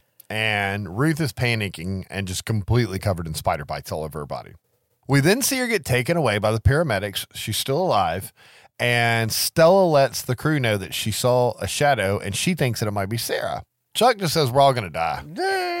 I mean, he just he gave up at this point. Now, who the hell plays Ruth? Because I got to give her so much credit in this scene because I buy every ounce of her terror in this scene. Once once we get to her in on the floor screaming Yeah. and everything, like like it's it's gut wrenching. Like it's so good. Yeah. It, it is. it no, is she's really good. I mean, they're all good, but I really liked her performance screaming and panicking there. Her name's Natalie Ganzhorn, and I was really shocked because she's just done like one off episodes of TV shows. Like Okay. Just a few of them. Yeah, she's fucking phenomenal. I'm kind of hoping, you know, she starts popping up in some more shit, right? Yeah, cast her in anything where you need to scare the fuck out of her. She's great at it. So we see the crew at this thing called a phone booth where people used to go in and look up numbers in a thing called a phone book. And then they would make a call on a phone that had a cable coming out that we called a landline using pocket change that only gave you so much time for the Oh, good like Bitcoin. no, no, like real coin. wow. Anyways, they do not make a call from the phone booth. They merely looked up the address of Lulu Baptiste. Kind of like, you know, Arnie looking for Sarah Connor, right? Yeah. and uh, like we saw earlier, Lulu's mom worked for the Bellows family, yes. right? And she's the one that got blamed, and Lulu was a little girl there. But they were accused of using the Colt because they were black in the like 40s or 30s Yep. or whenever it was supposed to be. So sure, why not? Rich right? assholes blaming the help. Uh, yeah, and we've seen how this town is thus far. Yup. Our trio shows up at uh, Baptiste residence and rings the doorbell. And while waiting, Chuck says that he keeps having nightmares about a fat, pale lady coming for him in a red room, and he thinks that that's what the witch is going to use against him. Boys, we might have us a psychic here. But after this bit of monologue, the door is answered by what we're going to assume is Lulu's daughter. Yeah, she calls her mom later. And she lets them in and she turns off the TV where they're talking about how the presidential election's happening that night and Nixon's running. And she says that Tricky Dickie's no name for a president. Maybe she's psychic too. she then takes them to her catatonic mom. And I mean, like, she's got the milked over eyes and she's just staring into space and doesn't even acknowledge their presence. The daughter goes to, I don't know, I think she starts ironing or something. And it's not real clear to me if she's like one room over or in the room in a different corner, but she's nearby because it'll cut to her like spying a little bit, like listen to see what they're saying to her mom. Yeah. And Stella finds a music box and turns it over to the bottom and has the initials LB, which I assume is Lulu Baptiste, but it could be something Bellows too. I don't know, but I, I don't think anybody's name was the L in the Bellows family, so it's probably Lulu's. And she winds the music box up and lets the song play, and of course it's the her song. And this gets Lulu's attention and she can hear it and she starts to sing the words of the song with the music. And Stella takes this time to say that we have Sarah's book. And Lulu wants to see the book. She wants to hold the book. So she takes it and she grabs it and clutches it tight and says that she felt so sorry for that girl and everything that was happening to her. And Stella wants to know if Lulu taught Sarah black magic. And she like kind of pauses and like taught her, right? Like, like, bitch, she was the one with black magic. and she says there was no magic there. And she lets Stella know that stories hurt, they can heal, and they should not have taken the book from the Bellows place, and that they've now made Sarah very angry. She then starts to mumble the words of the song rocking in place. And, and like I said, the daughter was kind of like listening in. And like when they started asking about black magic, she's like, what the fuck? And uh, the daughter comes in and says she gets like this sometimes. And I'm assuming that's what she mainly does, like when she's catatonic, is mumble the song and rock back and forth. And she gives the kids the boot. Yeah. Before getting the Scooby Gang out the front door, Lulu's daughter mentions that Sarah hung herself in the hospital. And this goes against every story and legend that the kids have ever heard about that house and about Sarah. And they immediately book it to the hospital to find out more. Yeah. The trio takes a bus to the hospital where we hear some more anti Nam war comments, which is going on throughout the whole movie It is. and we can see Chuck's asleep laying down on a bench in the bus and obviously having a nightmare, right? Like you see him like wincing and, and twisting or whatever, and his face is not happy. This is not a good dream. No. This is not about his pen lady at all. Uh, it could be. But they show up at the hospital and they ask for records for a patient. And the nurse tells them that patient's records are confidential and she's not giving them shit. And Stella says the patient's long dead and so's her family, so no one's going to mind, right? Like, just give it to us anyway. Yeah, it's all good. And you can tell the nurse is about to tell her to go fuck herself. But a doctor behind her uh, asks why they care about old patient records, and Stella says that it's for a school project. And she like scans the room and sees like a file on the wall and says a human psychological studies project. Yes, the studies. And then somewhere in there, the doctor, like, I don't know why he's fucking blabbing everything out. I guess because he doesn't give a fuck, but he says that all old records are kept in the red room, which causes Chuck to make brown pants. the trio is then handed a stack of paperwork that they have to fill out to request the old records, and it's a six month process. That's going to take some dedication. Right, right. Or tomfoolery because they say fuck it, and when a bunch of doctors come out of the locked door of the hallway, they just book it behind them Yeah. running through the hospital because there's nobody else to see them apparently now. Breaking the law. And- breaking the law. This is like the Halloween 2 hospital, right? Like there's, there's no more people. yes. It makes sense with Chuck later, but not with everybody else. Anyways, they're trying to find their way to the red room, which Chuck is, of course, completely against. and we find out that it is the red room, capital R, capital E, capital D, records and evaluations department, right? Oh. And Ramon's like, chill out, Chuck. It's not actually red. Because in his nightmare, he's in a room that's the color red. Yes. And Chuck bows out anyways, and they tell him, you know, just wait here in the hallway then, which he doesn't listen. And he's like, Chuck from the Chuck TV show, and he takes off running on his own. So Stella and Ramon head for the red room while Chuck takes an elevator and he goes up. It's like a roof walkway thing, and he thinks he's good, so he has to walk past like a small army of orderlies. And they know he's not supposed to be up there as his fucking kid, and he's not playing it cool. He just looks suspicious as fuck. Yes. We cut from Chuck running away, trying to hide, uh, to Stella and arriving in the records room and finding Sarah Bellows records a little too quick for my taste. Like they immediately like, oh, there it is, Yeah. like on the wall. Kind of bothered me. Right here, ready for us. And they see that she was admitted by her own family for having achromasia albinism, or what we call in the layman's terms, she was albino, right? Oh. Her family locked her up just because she looked different. And get this her doctor was her own brother who gave her shock therapy and what I think was a lobotomy. I didn't quite understand the uh, term there, but it sounded like a lobotomy, Eh, but with more words in the Latin. great family. they find a wax recording, which was a real thing. They predated records or LPs, right? Yeah. You could play the wax file because it had grooves cut in it, much like a record, and it could play audio. The Edison cylinders. Okay, I didn't know they were called that, but I'm assuming Thomas Edison. Yeah. So he didn't just steal the idea of the light bulb from Nikola Tesla. No, no. Actually, he stole it from someone else. Well, that that's a long story. Um, but yeah, if I remember right, it's the the Edison uh, uh, wax cylinders. The more you know. Josh always breaking out the random facts. Yeah, and I'm probably wrong, but we'll find out or somebody tell us. I don't care. Somebody tell us because I'm to forget to look I just one up. remember. Okay, so there's there's an episode of Antiques Roadshow. I'm sorry. Holy shit, we're going to Antiques We're going Roadshow at this Antiques point? Where somebody had these, and uh, the guy who's appraising them is like, he's old and he's shaking like Michael J. Fox. I'm sorry, like it's Jesus! this is how I tell stories. I'm trying to be descriptive. I don't mean any harm. This is why we can't get sponsors.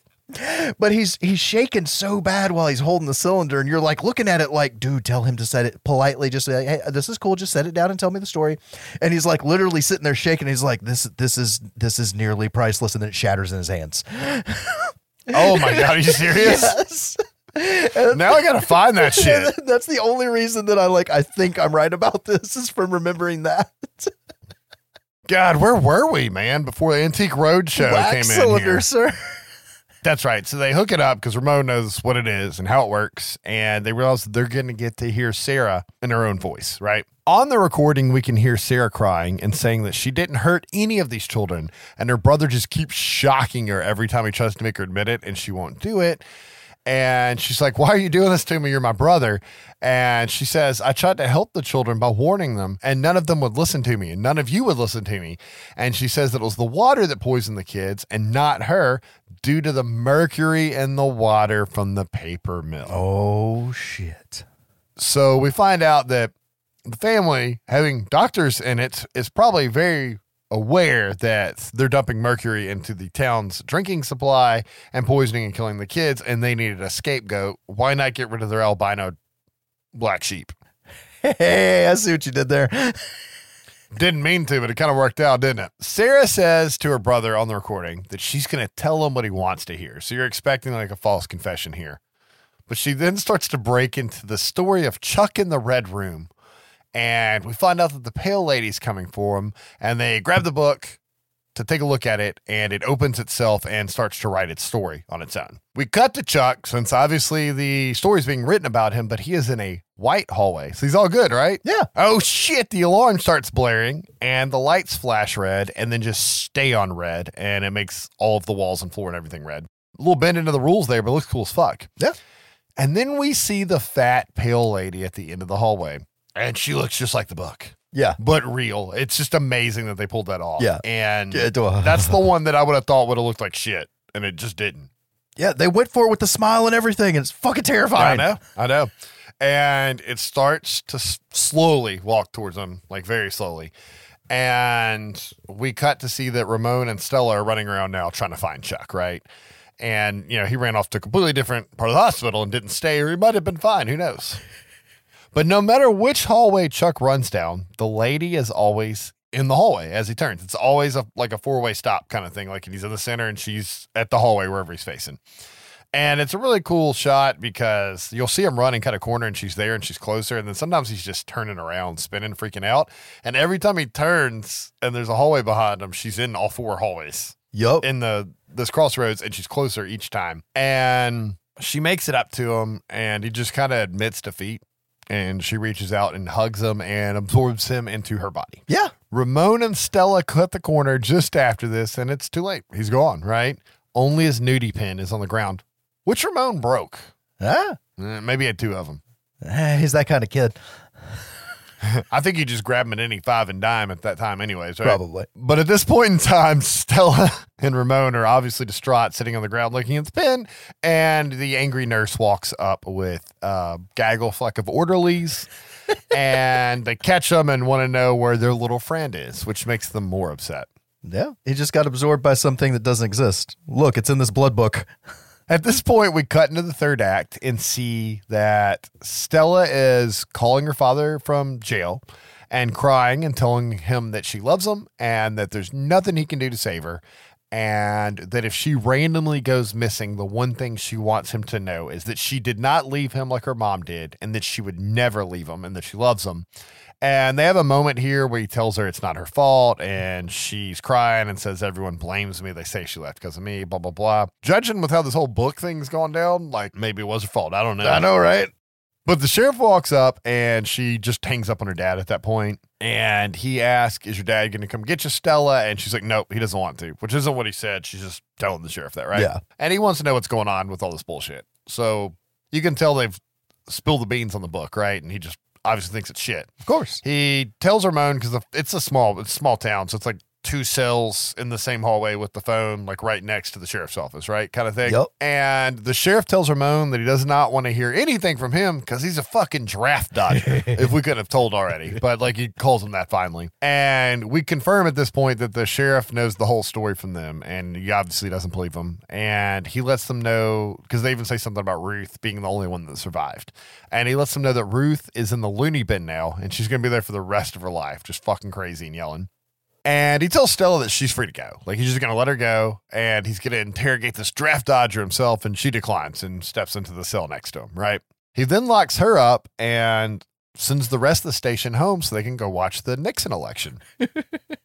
At this point, Ramon decides he should apologize to Stella for not telling her that he was a draft dodger, right? Like uh, that, that he was running away. And he lets her know that two weeks before he received his draft papers, his brother was sent back from Nam in pieces in a box. And that made him scared, so he ran. Yeah, I wouldn't go either. Nope. We see the sheriff feeding his dog, and he looks at the book, which is open to the Me Tie Doughty Walker story, right? So I always said as a kid, I hope I'm, I'm pretty sure I say it right because they say it in the movie. But, anyways, he scoffs at the story and then realizes that the pages smear in fresh red ink. Yeah, totally ink. Could be. Could be. It's blood, though. the lights start to flicker and then they go completely out. The sheriff starts to yell to our duo, who wrote this sick shit? Stella, was it you? Because I guess everybody knows she's in a horde. and he's walking towards their cells in the dark. And the dog then starts to growl at the fireplace. And the sheriff slowly approaches. And Stella starts to ask if there's a new story in the book. And then the two of them start to demand to know what the story says and basically says, let me the fuck out. He, of course, ignores them and investigates the fireplace. And they say, at least tell us whose name's in the book. And he goes, Ramon, right? So we know who's next. Oh, fuck. Ramon looks at Stella and says that there's an old campfire story that used to be told to him all the time, and he knows it's coming for him, right? Like he knows, I guess, like what his his main story that scares him is, and that's going to be what gets him. Yep. We then see a head roll down the chimney, and the sheriff responds rationally, Are you shitting me? and then he opens fire on the head, which is one of the first smart decisions seen in this film. Yes. And I don't mean because of bad writing, I just mean the people in the movie are dumb. the rest of the body parts start to drop down, saying, Me, Ty, Do, Walker, or whatever the fuck, and a symbol grabbing the sheriff by the head and snapping his neck like a champagne cork. His body is then thrown against the cells, and the ghoul, as I'm going to call it, starts to squeeze between the bars into Ramon's cell, yelling coward the whole time. While it's stuck kind of like halfway through the bars, Stella reaches through the bars on her cell and grabs the sheriff's keys off of his corpse and gets them out, right? So they can sneak out while the thing's stuck in the bars. Yup. And if things could not get any worse at this point, we see that Nixon has now won the election on the news. Hey, hey, hey. It's okay. He's not a crook. Allegedly. Newsflash, everyone. They're all crooks. Yeah, yeah. Anyways. Spoiler warning. We gave it to you. Ramon tells Stella to head to the Bellows house to plead with Sarah on foot while he steals the police cruiser and drives off because he knows the monster will chase him, right? And maybe she can talk some sense into Sarah. Maybe. The idea works. She gets away scot free. The monster chases down the cruiser really fast, pounces on the car, and starts to beat the shit out of it until Ramon slams the car into a Mack truck, pinning the monster in between the cruiser and the Mack truck. He runs away quickly. Luckily, he didn't walk up and inspect like they do so many times in these types of films. Eh. but the monster just disassembles its parts and they all drop and then reassemble. Voltron. It, it very much was like Voltron now that you mention it. Meanwhile, as Josh would say, Stella arrives at the house yelling that she's so sorry and that she knows or they know that she did not kill the kids and that they believe her.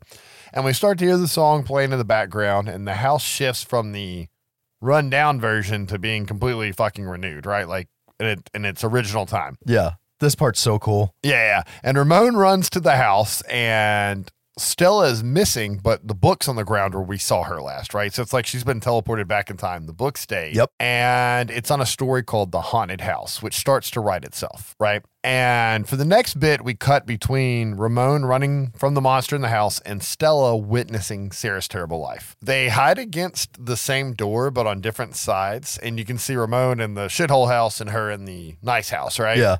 Really cool shot. They're in different realities, timelines, whatever. And we realize that Stella's hiding in the room where the old blind lady was that Chuck saw. And she turns quickly to Stella and starts to yell, Sarah's here. She's here. She's here. And Stella looks in the mirror as she runs off, and all you can see is like long white hair. Like she was Sarah. like, You don't see Sarah's face, but you can tell it's an albino chick's hair Yes. in the mirror, right? She runs and hides with a bit of help from I put Lulu, but it's not it's Lulu's daughter, right? Like so it was the daughter that we met earlier is a little girl and she shows her where she can hide. And Ramon falls in his version and twists his ankle and starts to limp away. And he falls down in front of, I think it's a piano she was hiding under, and he's in front of like a torn down piano. And he sticks his hand in like a pile of rubble and dust, and he finds her old beat up glasses. Yup. Stella's glasses, right? Like he's finding them in the future from where they got left there in the past. Stella slash Sarah is found by the Bellows and drops her glasses on the ground where Ramon found them. And uh, strange things are afoot at the Circle K at this point. 69 dudes. yeah. Sorry. Her fa- what the fuck? Anyways, before we go too far into another dimensions field, um, we see the Bellows family drag Stella into the basement, into the bedroom that's you know further in the basement, and tells her that she's going to go to the asylum if she tries to escape again. And then they cut out the lights and say she doesn't deserve lights. That's Pretty fucked fucked. up. Stella starts to panic in the total darkness and finds Sarah's book and then starts to hear the ghostly voice of Sarah call to her. She then sees the ghostly figure appear, and Sarah says that she has another story to tell. Meanwhile, Ramon is hiding from the ghoul and says, Stella, if you can hear me, tell Sarah the truth. And Stella, of course, does hear him in the past because they're in the same room. And she says, No, Sarah, I want to tell you a story. And she's like, I'm going to tell you a story about you turning into the monster that everyone said you were. And she goes into more detail as Ramon's finally captured by the ghoul. It like pounces on him. Stella hears Ramon getting like captured and starts to like panic more. And she says that she knows what her family did to her, and that was on them. But anything that Sarah did after that is on her. And Stella says that she'll tell her true story, but her rage has to stop. Yup. Sarah pulls out her non nudie pen, Oh, nice touch. gives it to Stella with the caveat that she has to write the story in her own blood. So she like pricks her thumb with the fountain pen, gets some blood on there. And Stella writes that Sarah was innocent and blamed and was destroyed by her own family by their greed, lies, and sins. Ain't that America? She asks Sarah to let it all go, and Sarah gives a ghastly scream, vanishing. And then we can see the Me Mitai Doty Walker fall apart, and the pieces just kind of vanish. And Stella's now back in her own time and runs into Ramon, who hands her old busted ass glasses. And we get another Stella monologue about how Sarah was turned into a monster by her own family and she's going to tell her story. And she says that, like Sarah, she was a creepy, lonely girl who knew how to tell a good story. We see her drop Ramon off at a bus stop where we can see that he's accepting his draft papers and heading to war. And she promises to write him every day. And then we hear her tell the importance of a story. We see that she's happy now, or appears happy, and she's riding in the truck with her dad. And she says that she can finally accept that Chuck and Augie are gone, but she knows that the secret's in the book somewhere and that she can find them. And she looks in the back seat, and we can see that Ruth's riding there with uh, some scars on her from those spider bites. And she's smiling, and it's like a road trip to go save her friends, right? Yeah, like a setup for a sequel. Oh, yeah. yeah. Credits, and it's a cover of Season of the Witch Yeah.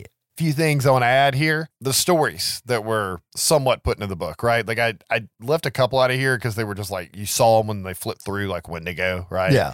And you hear Ramon mention the sewer rat pet, right? Yeah. But the main story of the Scooby Gang is loosely based on the story of the haunted house from the first book Yeah. because it's about a group of kids going in and, and all that stuff. But, you know, that's the main plot of the movie because they needed characters to drive it. Harold was a story from the third book. Okay. The Big Toe was from the first book and loosely adapted for Augie's story. Ruth is the red spot from book three, which still traumatizes me to this day. Chuck was a story called The Dream, which was also in the third book. And Ramon gets the Me Tie Doughty Walker from the first book. I guess they didn't like the second book very much because there's no stories from there, unless like the Wendigo or the sewer rat was in the second book. But those stories, like they were just mentioned, right? I'd have to look it up. sounds like I mostly remember the third book. I always mixed them up because I had all three of them. Yeah.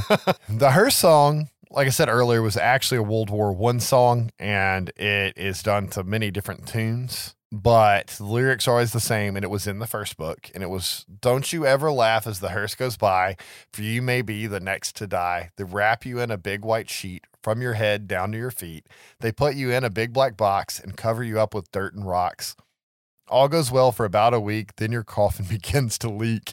The worms crawl in, the worms crawl out, the worms play Holy crap. That's what song this is? pinochle on your snout. They eat your eyes, they eat your nose, they eat the jelly between your toes. A big green worm with rolling eyes crawl in your stomach and out your eyes. Your stomach turns a slimy green and pus pours out like whipping cream. You spread it on a slice of bread, and that's what you eat when you are dead. Yeah. And it it's been covered by many people. Yeah, I like I've I, I I totally know the middle of it. I've never realized that that was part of that from the beginning because the whole the worms Yeah. crawl in, the worms crawl out, the Yeah. worms play pinochle on your snout. Yeah, yeah, totally. I'm hungry now. How about y'all? And I used to I remember reading it over and over again in the book and like, oh, it's some gross shit, but I gotta memorize this song. right. And I didn't know until the other day that it was an old World War One song. I just thought it was written for the book, you know, and then people ended up putting music to it. But that that was mostly the melody or one of the melodies used. That is nuts. but uh that is scary stories to tell in the dark, a bit about the books, and uh probably one of my worst done summaries of a film. I feel like I was a little tired on that one, but uh, I think we hit the the main points of the story there We're we're we're pushing through, y'all. it's fun. It's entertaining. Um, I don't know if I'll let my kids watch it yet, but I think they're almost like there, right? So they did a good job of making it for 13 year olds, maybe a little younger, right? Um, I'll let my kids watch shit they shouldn't a little bit, you know. Yeah. But as cool as it would have been for this to be full R rated horror, that's not what the author intended with the books. The books are for kids, Exactly. right? I, I remember seeing people complain online that it was PG 13, it was going to be crap. And I'm like, the books were, I mean, I know you all like it, but you liked it as a kid because they were written for kids. And I think it would have been a travesty to not make the, the movie PG 13. It's one of the few times you'll hear me say that. and, you know, you couldn't just, I mean, technically they could have done like an anthology thing like Creepshow or Trick or Treat and just had the stories. Yeah. And that would have been neat. But I, I felt like they did a good job of taking one of the stories out of the book and making it bigger to give you a central plot and then include the stories in there. I think it could have been cool either way, like as an anthology or what we got. But I very much enjoyed the film and they took black and white sketch drawings out of a book and made the fucking creatures real and they were creepy as shit. Yes. When I first heard that it was going to be coming out, it was like, okay, this could be awesome. And then it's like, and it's going to be PG 13. And it's like, oh, I'm upset. But then when I thought about it, I'm like, well, that kind of makes sense. Right. And the first time I watched it, I was like, okay, it's all right. Like it's eh, whatever. And um, going back to rewatch it because I didn't watch it again until for this episode. And when I went back and watched it. I'm like, this is actually pretty good. I'm okay with the setup for a sequel. I doubt we'll get one, but I'd be totally fine with a sequel. And it is a it's a little a little bit on the darker side for young kids, but it is definitely I, I think it's a good intro to horror, especially if you got Yeah. weird people our age that show the books to their kids before Yeah. seeing the movie. And like, can you imagine the the joy you get to go through with that? Is like like oh these are the books and then like okay now i'm terrified of this is like and they made a movie like oh no like and now you're gonna watch that shit too like that's that's gonna be fun and, and you know the Goosebumps movies, while not being bad, they were extra kiddie. yes compared to this or maybe I just don't remember the books very well. But yeah, yeah, this like there's there's really nothing overly bad that happens in it, but it would terrify a child oh yeah just because the imagery and the atmosphere. just because the kid's vanishing. Yeah, in the in the imagery. So Yup. you have uh anything that stands out to you uh, about the movie you want to talk about? No, no, no. The main thing being that I, I didn't know how they were going to do it without it being fucking disjointed. And the red dot was going to have to be in there. And that was pretty much it. I could, Yeah. I, I- as long as that was in there, I, I wasn't going to shit on it. And I think they tied it together well. And taking the the haunted house story and using that as the vehicle for the whole thing, that's Yeah. great. There's actually go to it's generic but it's fine it, ha- it has a ri- wide reach of also tying it together with the the the sins of the parents and what they did to, Yeah. to their kid and you know basically being what built and destroyed the town as the backdrop to all of it that's that's genius um Yeah, I, yeah, I think I think the uh, the adult horror movie lover in me is like, yeah, it's kind of boring and and and uh, and pedantic, but but like the kid in me is like, holy shit, this is a movie. yeah. you know what I mean? Honestly, that's probably when you see story by Guillermo del Toro, he probably came up with the whole overarching idea of the haunted house story and main characters carrying us.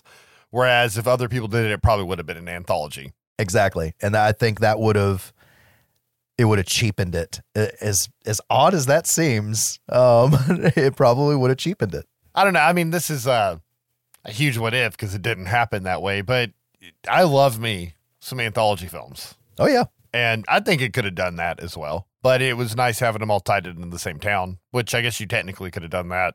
Anyways, we've seen that happen before. Well, I mean, it takes the trick or treat approach Yeah. with more depth. Like actually, it has another layer behind it. The the, the Yeah. trick or treat doesn't. So it it it shows. well, Trick or Treat would be like the anthology version, I would think. But there, it, the stories do link Yeah, they to some extent. exactly. Right? They at least link like the haunted house story does in this, but then to have the the the all on the backdrop of of the origin of the big bad, Right. which I guess you kind of. Anyways, going off on a tangent, but no, fuck, fucking fun movie, better than I expected. I like it when movies are better Yeah. than I expected, especially when it's PG thirteen horror, uh, PG thirteen horror. Yeah. because that is a fucking rarity since about the year two thousand three. And I like the open ending. Like there could be a sequel, but I don't think there really could be a sequel unless they wanted to just break out some more stories. But I, I feel like it'd get kind of redundant if they continued Stella's story. Yeah, I think knowing that she's using the book and has her dad in on it and got Ruth out of the loony bin and they're going on this wild fucking ride, you know, to, to find her friends. I th- that was enough for me. I oh, think. Oh, yeah, like to just leave it where I can imagine she failed or succeeded. You know, yeah, and that's fine because you're right. If they if they did keep going without just going back to the well, it would have to be like, oh my god, there really was black magic in a cult, and all this other shit was a ruse, and we were actually Yeah. all tricked, and da da da da da. Which would that that's I mean, not the only way it could happen. I guess you could have like a reverse approach. Like Stella could flip through the old stories that already exist and then track down people in those towns or, or wherever, right? And kind of use that to build a history to figure out where everybody went. So instead of it like being, oh no, the stories are magically writing themselves about Stella again, she's investigating previous stories. And as she reads the stories, we see them happen.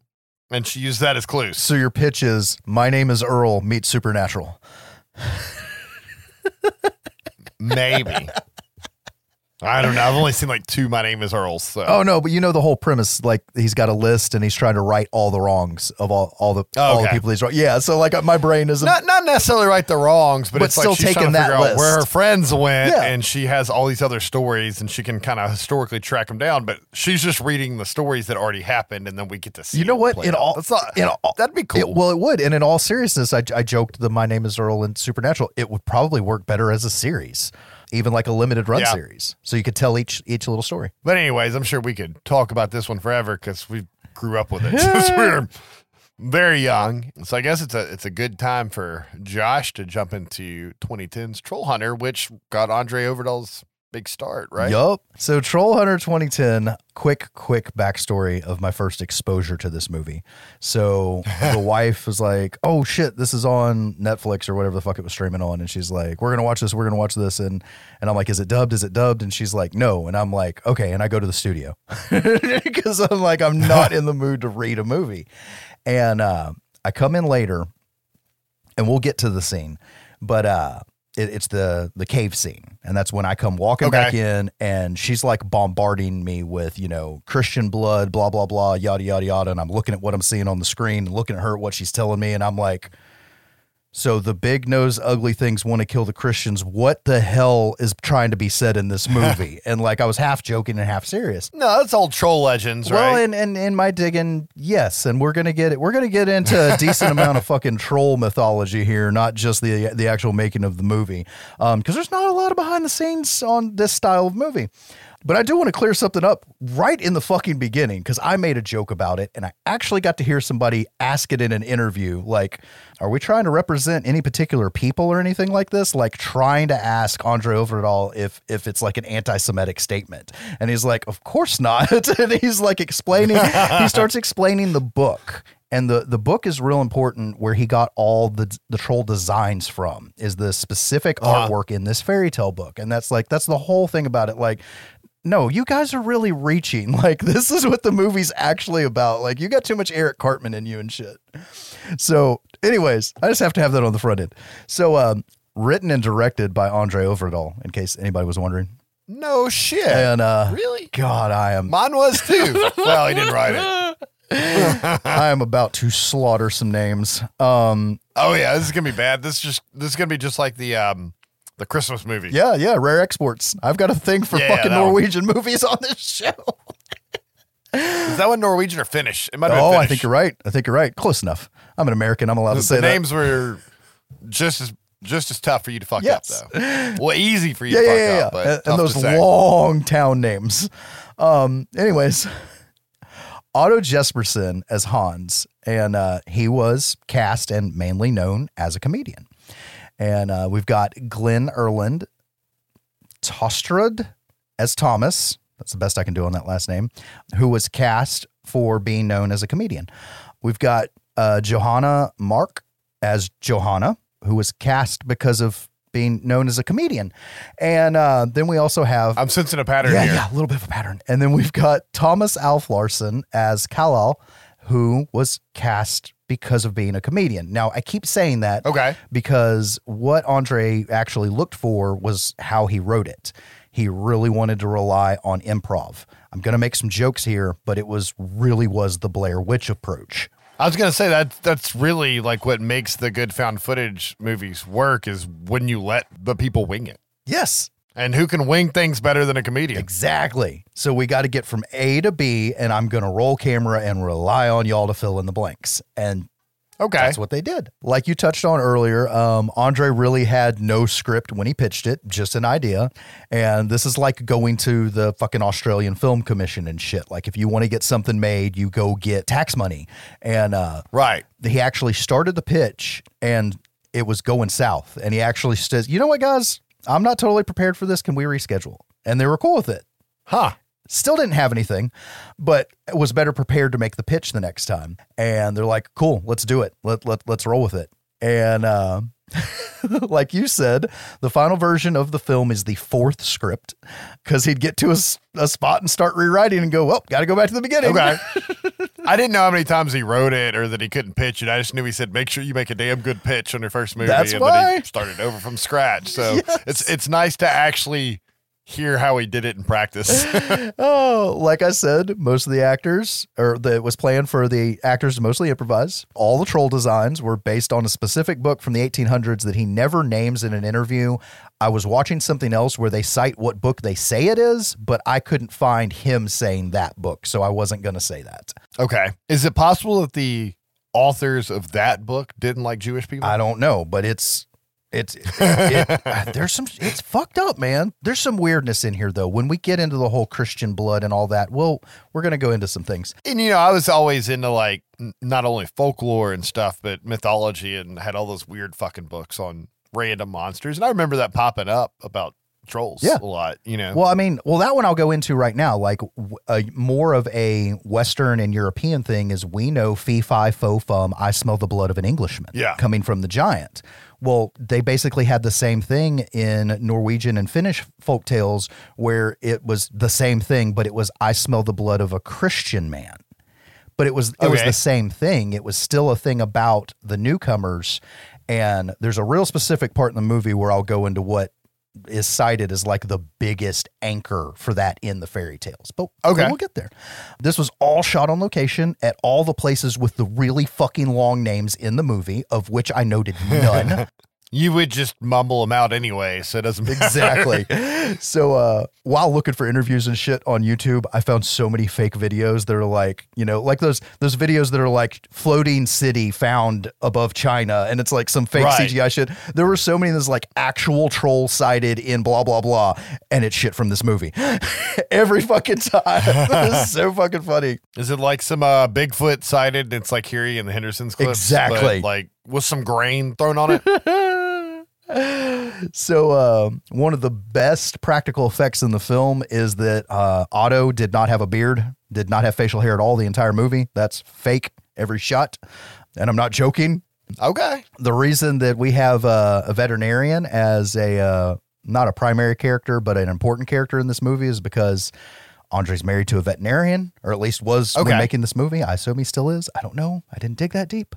Was his wife the veterinarian in the film? No, not that I could find. Okay. I did look, not positive. Okay. two big things that I found awesome about what he cites as inspiration for this movie. And he said he was trying to make Jaws meets Jurassic Park. and that right. and that Quint was With Blair Witch. yeah, yeah, yeah. And that Quint from Jaws was the inspiration for Hans. So I kind of see that now. Yeah. Yeah. Um No, no, I definitely see the Quint Hans thing. One of the coolest yet saddest things is once this movie got traction, a deal was at least started for a U.S. remake with Chris Columbus's 1942 Pictures to produce and Neil Marshall to direct. And it never took off. I mean, Neil Marshall has made a lot of bad movies recently. Recently, yes. but if we go back to The Descent and Dog Soldiers. Dog Soldiers, I I could see him making a good good version of the story. Um was Chris Columbus going to be writing the film or was it just his company They just said it was going to be produced by 1942 Pictures. Cuz like I mean, he makes great family movies. That's that's what Chris does. But his humor, I I could see Oh, hell yeah. making the eh, making this movie, Yes. right? And that's another thing. This is a Norwegian film. Like to some people, they're like, "Man, that was a shitty found footage horror film." Like this is a comedy. This this is a comedy Yeah. fairy tale with a sprinkling of drama and horror. That's what it really is. And I often saw this film cited on lists of like best found footage movies, and I just never saw it. Right, and I, I've admitted several times on this podcast I, I like every foreign film I've ever watched and and did the dubbed or, or read through it, but like unfortunately, it turns me away some like initially. Right, Yeah. ADHD is hard for me to read and watch, man. But um, this always popped up on list, and and you said you liked it even before we were covering them, Yep. right? And I still never watched it, and I watched it for the podcast, and I went in expecting Blair Witch Project. like I thought it was gonna be serious. I mean, not literally Blair Witch Project, but I thought it was gonna That be kind of serious like that. And and as soon as I realized it was a comedy, like I just got super extra on board. Now, granted, I was the first time I watched it, I was working on something for work, but at the house, and I needed to be able to listen Oh, okay. there was going to be no reading. So that's how I, I started with the um, the dubbed version. But I was pleasantly surprised that it was a comedy film, but I was not expecting that whatsoever. so we start with a prologue that is as follows. Well, you're just going to jump on in there, huh? And away we go. On October 13th, 2008, Filmkameratene AS received an anonymous package with two hard disks containing 283 minutes of film material. This film is a rough cut version of that material.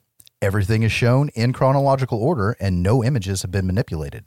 A team of investigators spent more than a year trying to establish whether this was a practical joke or if the material was authentic. They concluded it was authentic. What's interesting about that is this movie was actually shot in chronological order. Um, because of the way he wanted them to improvise, it was, well, we can't do this scene Yeah. first and change and make sure you say this, blah, blah, blah. Even though they did do some day after reshoots because of stuff like that. Yeah. But shot it in order because that was the easiest way to do it. it's easier when improving. 'cause You have to remember what you fucking did, right? Exactly. So we then cut straight to three peeps in a car that we're going to learn are Thomas, Kalle, and Johanna. And um, they're in Norway. And they're listening to this broadcast on the radio talking about bear tracks being found. And Yeah. the broadcast also mentions a poacher. And this seems to interest this group. And uh, we then cut to them interviewing what I would lovingly refer to, lovingly refer to as Norwegian rednecks. And they're going on and on about how, yeah, only a select few of us have bear hunting licenses, and this dude's nothing but a fucking poacher. Right. Making us look bad. Exactly. If you think about it, these are basically Viking rednecks. Yes, It's a fucked up thing to wrap your mind I know. Why do they have guns? They should be able to hunt bear with their hands. Anyways. Oh, yeah. And hatchets. So uh, we jump right back to the group in the car because they're filming themselves. What you don't know yet is they're they're setting up to try to make a documentary type thing that they not to sell, but just to get the news out there. Anyways, we'll get to all that. So they're back in the car and they're trying to tail someone, but they lose him. And we then learn that the man's name that is the poacher and presumably, or the supposed poacher, and who they were probably trying to tail is Hans, and that they're trying to get an interview with him. And they learn that he's staying in this nasty smelling camper nearby. so they stake out the camper. And uh, they're sitting there for a while, and Hans shows up and they just fucking pounce on his ass as soon as he pulls up. Yeah, yeah. And Thomas is like, "Hi, I'm Thomas, and and and and we're from the local college, and blah blah blah blah blah." And Hans is just like covered in like blood and troll guts and shit, and just unloading his fucking Land Rover in, into his camper, totally ignoring him. And uh, finally, he's had enough. Leave me alone. They do take note of how thrashed his Land Rover is, and they manage to plant a mic near the door of his camper, and then they run back to their car. And they're listening on the microphone, and uh, they hear him talking to someone, and he says that he expects to find it tonight. So I will be honest and- say, like, I didn't realize it was a comedy yet at this scene. And when he just walks up and he's like, "Hey, I'm here to ignore you," and he basically says, "Fuck off," I'm like, "What am I watching?" I know. because it sounded bad, and that made me like pause and then turn the subtitle version on. and it, it is delivered better, like in their natural dialogue uh, when you're reading it, but. You know, you get a little bit further and you realize it's a comedy, and, and I kind of backtracked in my head. I'm like, okay, it was funny Yes. now. Like, they just like, hey, we're really bad at this. And I'm just diving in. And, uh, but yeah, like if you don't know that at first, that was the first, like, what is, what's going on with the story right now? Exactly. and what's real interesting with you bringing that up is if you watch the dub version with subtitles on at the same time, you'll get different phrases in the subtitles oh. than you will in the English dubbed audio that are like different turn of phrase type things that, that Okay. the direct translation into text makes more sense in a couple of scenes. And it's not like plot wise Okay. or anything. It's a really bad dub, I guess is what I'm trying to say. Unfortunately. it always amazes me how bad dub dialogue is in movies because it's not like actors aren't used to like ADRing lines. I know. Sometimes whole fucking films. And it's not like there's just not fucking slews of voice actors that do cartoon work. Yeah. Right. And and it, it's delivered, but I've never, you know, because I was real big into martial arts movies when we were younger too. Right.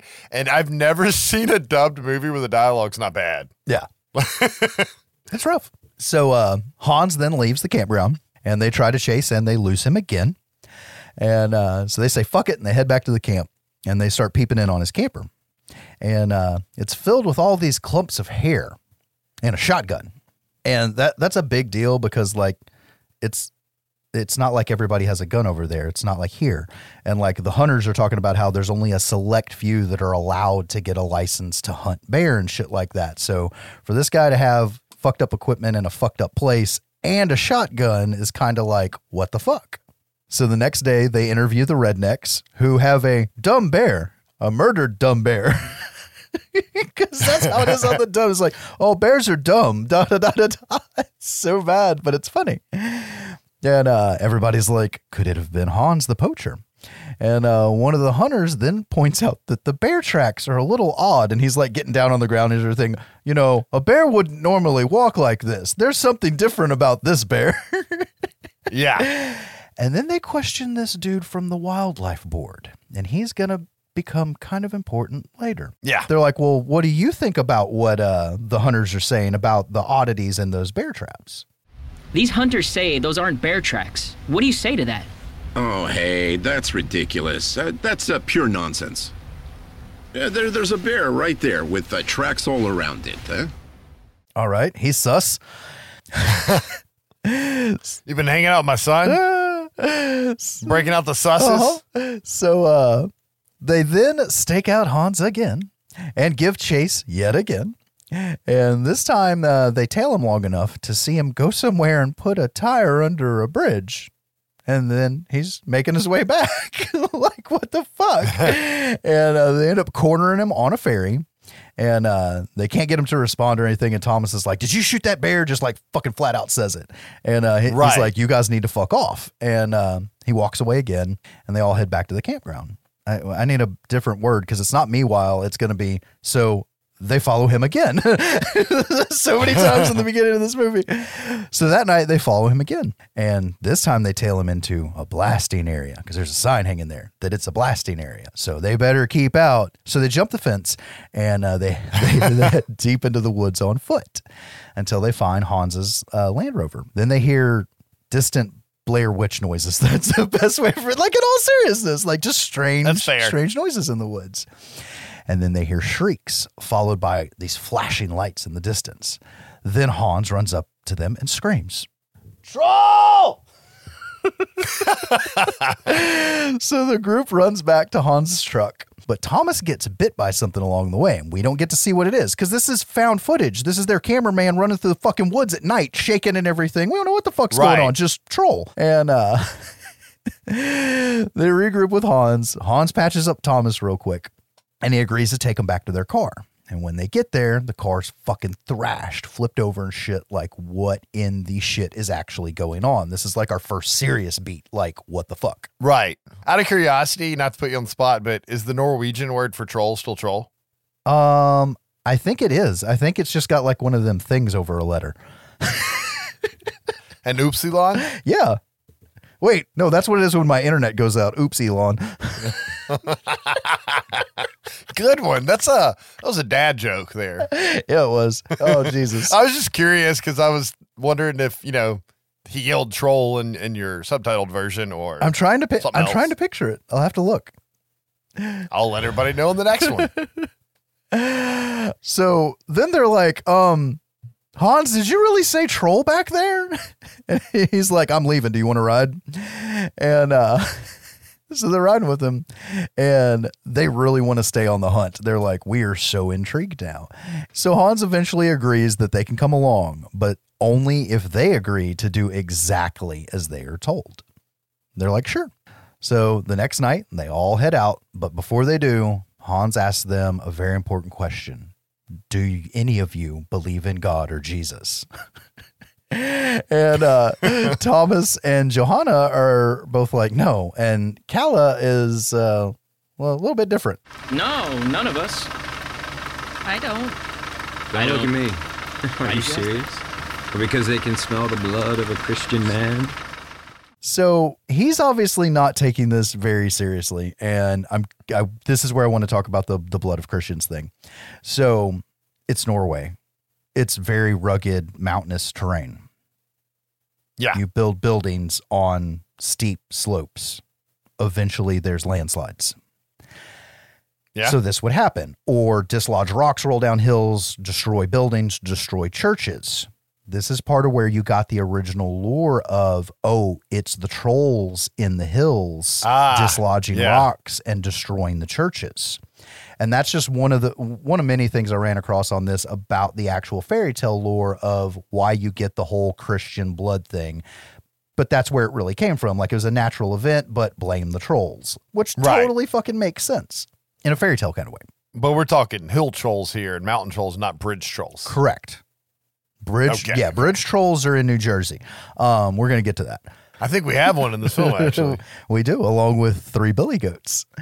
And the largest syringe I've ever seen in my Yes, life. It's so good. Um, so they head out on the hunt, and uh, they quickly learn that Hans has been using these blasting zone signs to keep people away while he hunts. That shit's fucking smart. Right. And, uh, they're getting ready to get close to a troll, and he tells the group that they need to go get naked, wash up in the creek, and then roll troll booger all over themselves. Now, I call it troll booger, but he just keeps referring it to troll stench, but it really just looks like a big booger. In all seriousness. I just assumed it was troll piss. Uh, that would work too. So uh, they kit up with flashlights and a death ray and head out. I'm sorry, a death ray? Yes, thank you. So um, what Hans has got is this fucking UV shotgun that he carries around, and it's like, oh shit, that's what was flashing in the woods last night. All right, I, I'm I'm getting it now. We'll find out why UV light is important shortly. Does anyone actually have to be explained why UV light's important when you're talking about trolls or vampires? No, but I think it's awesome by the time we get to the veterinarian who tries to break it down Okay. scientifically. It's so fucking good. Yeah. so even with everything that's gone on, Kalle is still not taking things seriously, and he's fucking joking and da da da da da. And uh, yeah, let's let's set up what's going to happen to his character. So Hans then gets on the phone with a veterinarian, and uh, he's telling the veterinarian that he's on the trail of a Ringlefinch, and uh, the vet tells him you're going to need to get a blood sample. And he's like, a blood sample? like, because we're only hearing his. Better than getting a semen sample. Fuck yeah. oh fuck! But we're only um, I'm rubbing off on you. Um, we're only getting Hans's side of the conversation during this phone call. I don't know if that's good for this podcast. Ah, You rubbing off on me? ah, that's great. we got to have one of you. We can't have two of you. Like, then it just changes the whole dynamic. We need a Jesse and a Josh. Oh Jesus! So um, Hans gets off the phone and then pushes ahead. The group starts to kind of hang back and talk amongst themselves and like maybe this is all BS. Then the lights start to flash in the distance. It kind of goes unnoticed until troll. and uh, It's not going to get old. Hans and a burst out from the tree line. This particular type of troll is a three headed troll that they did make up for the film. Okay. Hans ends up later on giving a whole explanation about the real head and the fake heads and all the shit, but but Andre admits that like we wanted something kind of different that wasn't in the book, so this one we made up. Okay. So of course they run like any normal person would do, and the troll gives Oh, yeah. chase. Kalle gets separated. Then he eventually comes up because he's he's got the camera. He's the one. He's the cameraman, and he eventually spots Thomas. It's like holy shit, there you are. We're alive, and they make their way back to Hans, and uh, they kind of hide out as Hans goes back and blasts the beast with light, and it turns to fucking stone. And this guy's like I don't know, forty feet tall, fucking impressive. Yeah. But if you think that's impressive, wait till the third act. So you got to imagine that like Hans has just killed this shark. And then Hans turns back around and he's like, which one of you believes in God?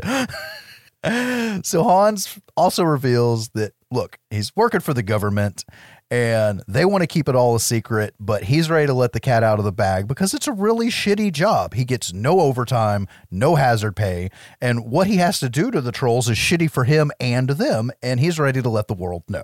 Yeah, I mean, he's a semen collector. I, in all seriousness, I really like the government angle getting thrown in. Oh, yeah, it's great, especially by the end. Oh, that was so genius. Anyways, But yeah, I mean, he also has to get accused of being a bear poacher, which is apparently super frowned upon here. yeah. It, it, it seems like it's like saying, yeah, this guy hunts bald eagles. like in the United States, you know? and kills them all with flamethrowers. What a dick. So Hans then destroys the stone troll with hammers and explosives. So the blasting sign is for two things. Fucking smart again. And uh, but then that same wildlife asshat from before shows up. And this time we find out his name's Finn. And he fucking Yeah. scolds Hans like like he knows him. And he brings in this Polish cleanup team. and they bring in a dead bear. Are they Polish? Are they actually Polish? Yeah, there's it. I read this thing that there's like this whole joke in a Norwegian joke that like the Polish people are just like the underlings to do what they're told, like as a tongue in cheek joke, not a not a superiority joke. Um, so that's why it was done that way because like the sign of the van says like Polish tree painters or some, something dumb like that. yeah, I, I remember that. yeah, yeah. so that's what that whole joke was supposed to be. So while all the cover up is going on, Hans explains his job to the film crew. I'd say my job is to eliminate any troll that breaks out of its territory and comes near people. And he also explains that Finn is with the TSS. More on them later. So uh, the group all heads off for breakfast, and Hans is doing paperwork. Even this job has paperwork associated with it. And so he starts to explain more. There's mountain trolls and woodland trolls, and some have one head and some grow more. And he explains what the TSS is, and it's the Troll Security Service, as he's filling out his troll kill paperwork. They're asking more about the trolls and everything, and uh, about the only other things he really says is that they live to be over a thousand years old and that they're pretty dumb. Which we'll see a good bit of. We will.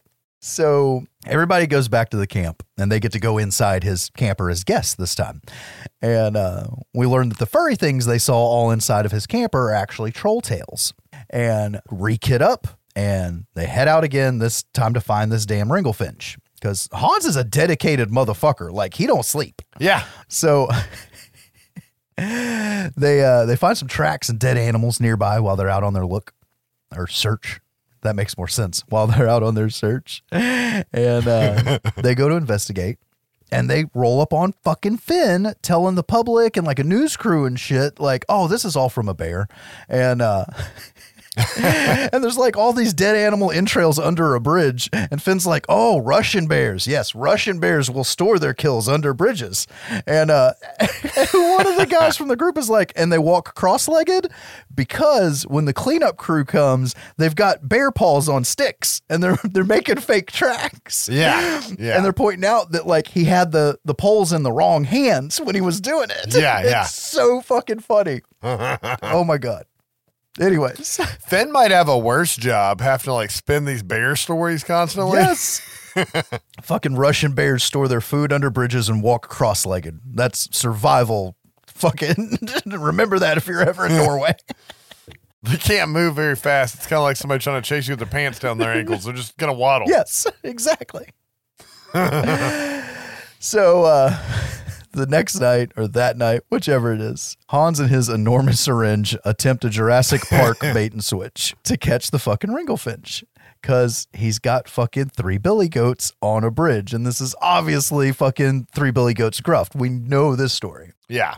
Now, this syringe and his fucking bear suit, which I say bear suit for a reason, is fucking epic because he's got his he's got his suit on, but if you pay attention, he's also got dynamite strapped to his chest and a big red button. I didn't notice that. yes, there's a plan B built into this fucking suit. That's even better. I just almost snorted. Oh my God. And uh, if you've never seen the YouTube video of the guy with the homemade bear suit, just fucking look that shit up because that's what this reminds me of. Anyways, it works. The Ringlefinch is like comes up under the bridge and is like reaching up, trying to grab the goats and shit. And uh, he finally chows down on one, and uh, our, our videographers are off from at a distance from the bridge, kind of watching all this go down. They approach after he's after the the troll's eaten one of the goats, and and it's like I'm gonna go spread some Christian man's blood to entice the troll, and like that's how the the dubbing for Hans is. So it's so it's Yeah. so much better than it's bad. It's like Jill, here's a lockpick. you know, it's like that good. Yeah. Oh, anyways, the Christian man's blood works a little too well, and Hans gets his ass kicked. yeah, I thought he was fucking dead when I saw the movie. It was very um, Monty Python, Holy Grail. Yes. this troll just slaps his ass around on the bridge, and they're like, "Oh my god, Hans!" But they don't say anything because they don't want to get eaten by the troll. and uh, Beauty God. the troll buggers off. They're like, "Holy shit, are you alive?" And he's like, "Yeah." And uh, he's like, "I'm gonna go get the sample now." fucking follows the troll under the bridge. but that, I was gonna make a semen joke, but it doesn't do the syringe justice. Oh, no, it is like so comedic. So off into the darkness, we get a blast of UV death rays, and then a fuck ton of blood comes flying out all over everybody. And uh, Hans is like, "I got the sample." and they head off to the vet where Hilda is. So they're talking to her. She agrees to do like an actual interview. She says her theory is that it all has to do with vitamin D. The UV exposure causes the younger trolls to get so gassy they explode, and the older ones overproduce calcium to the point they turn to stone. So, troll deaths are caused by the same thing as COVID 19. Right? Wasn't that one of the one of the theories? Take lots of vitamin D and you can't get well, it. I mean, that's that's for your immune system in general. It's actually very good to have Yeah, copious yeah. amounts of. I have a vitamin D deficiency. I take 10,000 IUs a day. Dude, I just think it's so fucking genius that he's like, I got to talk to my wife and see if there's any form of science I can attach to this. I'm assuming his wife helped him write this book. Had to have. So later they go over some more of Hans's research and they learn about a giant troll, a mountain king called a Jotnar. I think it, it may actually pronounce Jotnar since it's a J. Most likely. Yeah, yeah, yeah. And they make plans for their next hunt because that's all they fucking do is hunt. It, the movie's called fucking Troll Hunter. Anyways, so they're cruising along and they stop off for a tire check. The territory finishes up here on this mountain. This this is a tire virtually intact, and Hans believes that not a single troll has left this territory. If they had left, they would have chewed on this piece of tire. Holy shit, that's why I was putting the tire under the bridge earlier. It all Yeah. makes sense. Okay. So uh, we now know about, you know, they'll stay in their areas. This is how we find out if they're straying outside of their areas. Cool. Then the local news reports that a tornado has hit nearby. And uh, they go to investigate because Hans, he's fucking Hans, he's like, nope, troll. and they go and look at the damage, and Hans is like, at least three trolls. and uh, now they're on to their next hunt. That night they go, and this time uh, Cal starts to get cold feet. He's like really freaking out and doesn't really want to go. And they're going deeper into the woods, and he's you know just making little comments. And they finally come up on this abandoned mine. And uh, Hans is like, uh, it's their lair, but thankfully nobody's home. Let's go look. They go poking around, don't really find anything except for evidence of trolls staying in there. And as they decide to pack it up and leave, they hear a noise near the entrance. And it's five trolls. And these are like, they remind me of like something out of like Fraggle Rock or there's there's Yeah. something familiar about them because they're they're big, but they're not as big as what we've seen. They're these stubby furry trolls. It made me think of Labyrinth, I think, or Neverending Story. It's one of the two, or maybe a, a mixture. Eh? Because there's the rock trolls that eat the rocks. Yeah, yeah, in yeah, yeah. Story. But there's something like the fire guys that take their heads off in Labyrinth. Like there's a bit of that in Yeah. there, which is kind of Fraggle Rock esque. So they're Muppets. We we we had the same feeling. Some some Yeah, form yeah. of Muppet. Okay. the rock thing from Neverending Story, I think I actually thought of. There's a with the rock troll earlier, right? Yeah, yeah. So, So um the exit is obviously blocked by these five trolls. So uh the group piles into this small offshoot in the mine. And the trolls come into the main big room at the back of the mine and they go to sleep. And Hans is like, we're gonna have to wait it out, and like pulls his hat down, like nap time. like this ain't his first fucking rodeo. And all this time, Kalle is going crazy, and he's like, "Give me more troll stench," and just rubbing it all over him and shit. yeah, yeah. And he starts to freak the fuck out while the, the trolls are farting. And uh, I'm not joking. They're farting in their sleep and shit. And he just blurts out, I'm Christian. We're going to die. Like, what the fuck, Yeah, man? yeah. This, of course, wakes the trolls up and they all got a bolt for the exit. Hans blasts away with the fucking UV death ray. They run, but Kalle gets eight And I believe he was eating. it's from his point of view though, because he's the cameraman. So like he's running, Yeah. and like you see, it's like the end of the descent. Like you see the the exit, and all of a sudden you start floating up in the air, and that's what you're seeing. And Yeah, you're hearing him yeah. scream, and then bone crunching, and then fucking the camera falling to the ground. Like it's the first scene in the movie that's like this is actually kind of creepy. It made me think of Cloverfield. Yeah, yeah, yeah. Yeah, when, when the cameraman gets it at the end. So uh, he's fucking dead, but the camera still works because uh, Johanna goes and gets it. And uh, Hans is just like all matter of factly is like, oh, there's more trolls in this cave, mountain kings. Uh, we'll need to come back for that. The the more you talk about him, it's quick. like especially with the hat pulled down, like he doesn't give a fuck and he's gonna take a nap. And uh, obviously Hans does say like, holy shit, you know, your friend got eight. He should have told us he was fucking Christian. Um, I warned you. And uh, Yeah. he's like, if y'all don't want to go on, I get it. But if you do want to go on, we can't stop. We just got to keep pushing through. And they're like, fuck it. You know, we're already dying. Let's just keep going. And um, they head back to the camp and they go to, you know, re up on supplies and shit. And Finn's there digging through Hans's camper. He says he's looking for the tapes. Like, obviously, y'all been filming shit. Cause he's like, turn that fucking camera off, blah, blah, blah, blah, blah. And she's doing the whole holding at her side thing, like, you know, whatever. Anyways, and she's getting pissy. Like, her friend just died, you know, so she confronts Finn. And uh, she's like, "What is it? What's your involvement in this? What do you do?" And, he's saying that his job is none of their business, and uh, he's really pissy. And a scuffle kind of ensues, but uh, Finn just ends up threatening all of them and walking away, like, "You'll pay for your insolence," you know. I'm above the law, you know that kind of character. so, uh, third act, yes, already. A lot, lot quicker than I reached this uh, destination. So the turn that not a goddamn person on this planet saw coming, they hire a new camera woman. Her name is Oh my god, it's my second favorite joke in the movie. her name is Malika, who isn't Christian, but she is Muslim. Muslim is okay, right? I don't know. We'll see what happens. Straight up, that's the first question. You a Christian? I'm Muslim. Well, thank God. Oh Lord. So uh, we learned that she's an experienced wildlife photographer. That's a good thing. She's like, yeah, lions, tigers, bears. Like, yeah, you ever seen a troll? I like how they don't tell her shit, but they just make sure she's not Christian. Exactly. And uh, Hans is kitting up his SUV for the fucking zombie apocalypse. Like lights all over it, Yeah. speakers, barbs, fucking all kinds of wild shit. And they head out. And uh, this time, you know, we we've oh shit, I forgot they stop off first. so they quickly find a massive amount of damaged trees. and Hans is like, well, it wasn't a squirrel.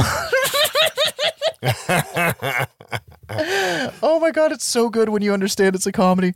So after they get away from the woods, we're getting a different setting than we're used to. It's like Badlands and like you know, Rocky Mountains in the Yeah. distance and shit. There's power lines, like big power lines. And Hans explains that the giant power lines in the area are secretly an electric fence for the 200 foot tall T Rexes, uh, Jotnars, that, that they're trying to keep contained.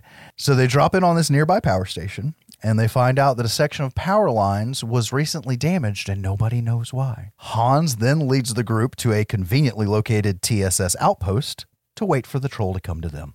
It makes sense to me though, because I kind of like gathered from watching the film they don't hunt and kill all trolls. Only the one like they let the trolls live in their natural habitat where people aren't allowed. But if they venture out, they they kill the the ones that that escaped. Death. And uh, you would have an outpost probably where you had the electric fence. Yeah, yeah. So- It's just odd to me Checks that out. it's that close to the power station, but we don't know how long they drove. So I'll give them that. So uh, once they're at the outpost, Thomas asks Hans uh, why he doesn't like going directly into troll territory because Hans has m- made mention of it a couple of times that oh, this is their territory. I don't really like going there. And uh, Hans tells him about the slaughter and that there was this one time that they had actually burrowed under all the power lines through these tunnels and that he was sent in to kill them all, even the newborns. And that really fucked with him. So, an hour before dawn, they hear thunder, or what they think is thunder, at least the film crew does. And they head out because, like, they're like, Did you hear that? And Hans is already fully decked out and walking out the front door. Oh yeah. So they're following him as he's getting in his truck. And the vet calls and explains that the troll blood sample was positive for fucking rabies. yeah, of all things, rabies. Yeah. And Hans says that guy must have somehow infected the trolls, and now even Thomas has it. Because Thomas has been bitching Yeah. about that bite he got in the dark that we don't know what it came from. And I don't know how it comes across in the the native dialogue, but like fucking English version. Wait, do I fucking rabies? Do I have fucking rabies? Like the the dubbed version's great. Oh. And I'm presuming that when Hans says that guy, he's meaning Finn. I mean, I got nothing else. Ah. So the crew's like, it's mainly Johanna. She's like, holy shit, dude, if you got rabies, we got to get you to a fucking hospital. And uh, they fall back to the cabin until they actually see the Jotnar in the distance. And it's like, holy shit, it's Bigfoot. Like, this dude's huge. And Yeah. they go rush into Hans' truck, like, fuck it. And the troll is running up, and Hans is like, freeze. And then he starts blaring, What a friend we have in Jesus on the speaker system on the Land Rover. Yes. And this, of course, pisses off the troll, and he starts chasing Hans in his truck. The Christian jokes really are the best. Oh my ones. Like in, in God. The, It's so good. Oh, so they're following him on foot from a distance. We see Hans try to do battle with with the troll, and it's like shaky cam and from a distance, and he's like this little dot compared to this giant Yeah. fucking troll. And he's shooting it with the death ray, and all it does is piss it off. And they end up all regrouping at the truck. And they drive around blaring the the Jesus bait some more. and this is when we get a direct ripoff of the Jurassic Park mirror shot of the troll running in the background and the objects are closer than they Yeah. appear. Like like 100%. He admits he's like, this is exactly why I did this. And um, they suddenly come up on a local on the side of the road and they scoop him up. Hans blasts the troll some more to try to stop it so they can get away again. That's what they do. Only this time, the troll's so close that they're like driving under its legs to get away from him. And Yeah. he slaps their asses off the road. Fucking truck goes flying. People start coming to. Hans is already grabbing his death ray and telling the crew, like, highway's that way. I got a troll to kill. and he sets off to slay the beast. And uh, he's shooting it over and over again. And the troll is very fucking sympathetic in this shot. I feel sorry for it. There's also that other troll movie where they go and get the skeleton of the troll's baby and they use it as bait. Have you seen that one? no. It's good. It's sad, but it's the same thing. It's trolls, kill them with light. Like, I think it's just called Troll. But not troll. Troll. No, not that troll. This is like a, and this is a serious movie. It doesn't lean into the comedy like Troll Hunter does. But uh, yeah, it's fucked up. Anyways, so I feel sorry for the troll in this scene. And uh, one one good blast to the chest as the pre-dawn light starts to make you know make it over the hills and shit. And this giant fucker turns to stone. And it's kind of one of those. I mean, I'm sure the new camera woman is like, "The fuck." Everybody's trying to regroup and they see some people driving up. And somebody's like, oh, fuck, it's Finn. So Thomas pockets the first hard drive out of the other camera because he was just talking about, like, here it is, here's our footage, the world's gonna know. And he sticks them in his pockets. Right. And, uh, and he, uh, he grabs the camera from Malika and is the only one to escape from the main road off into this field while everybody else is getting caught by Finn and Finn's men and all this shit. A big truck comes pulling up, and we abruptly cut to an epilogue. The recordings end here. Nobody was ever found in the mine, and the teenagers behind the recordings have vanished without a trace.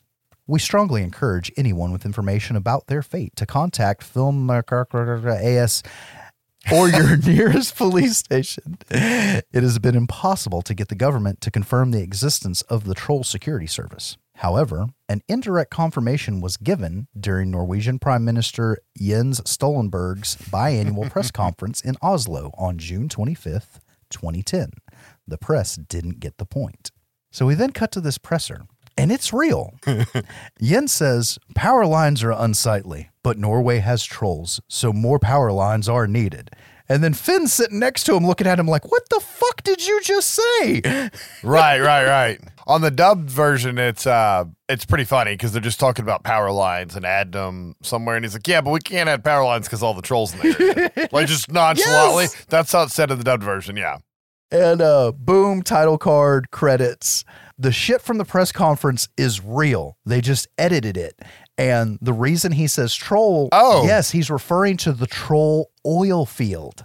So they were able to use an actual piece of footage and re edit that dialogue to make him say that they have trolls.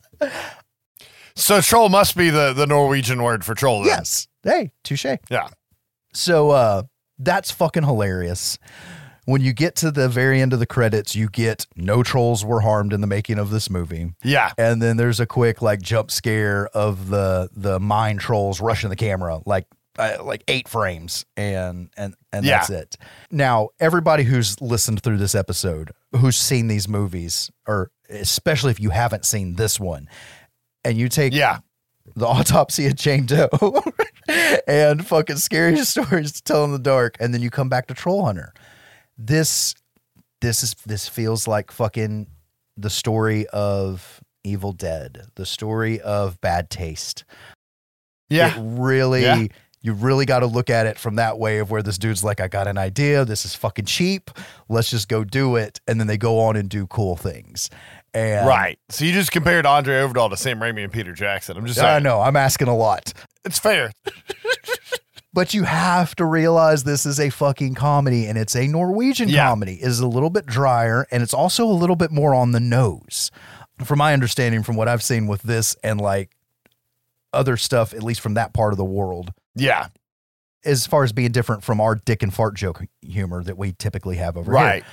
And it's fun and it was shot on the cheap. I do have to bring up something really smart that Andre did on this, and I completely glossed over it in the opening. He had the VFX crew on site during filming. So Makes sense. everything they framed, like, oh, you can't do this. If there's a tree branch here, it's going to cost more to rotoscope it out, blah, blah, Yeah. blah, blah. Really smart to do that. Yeah. And the two main studios that worked on this were Storm Studios, who worked on Pixels and Watchmen, Okay. and Gimpville, who, ev- I, yeah, Okay. I know, right?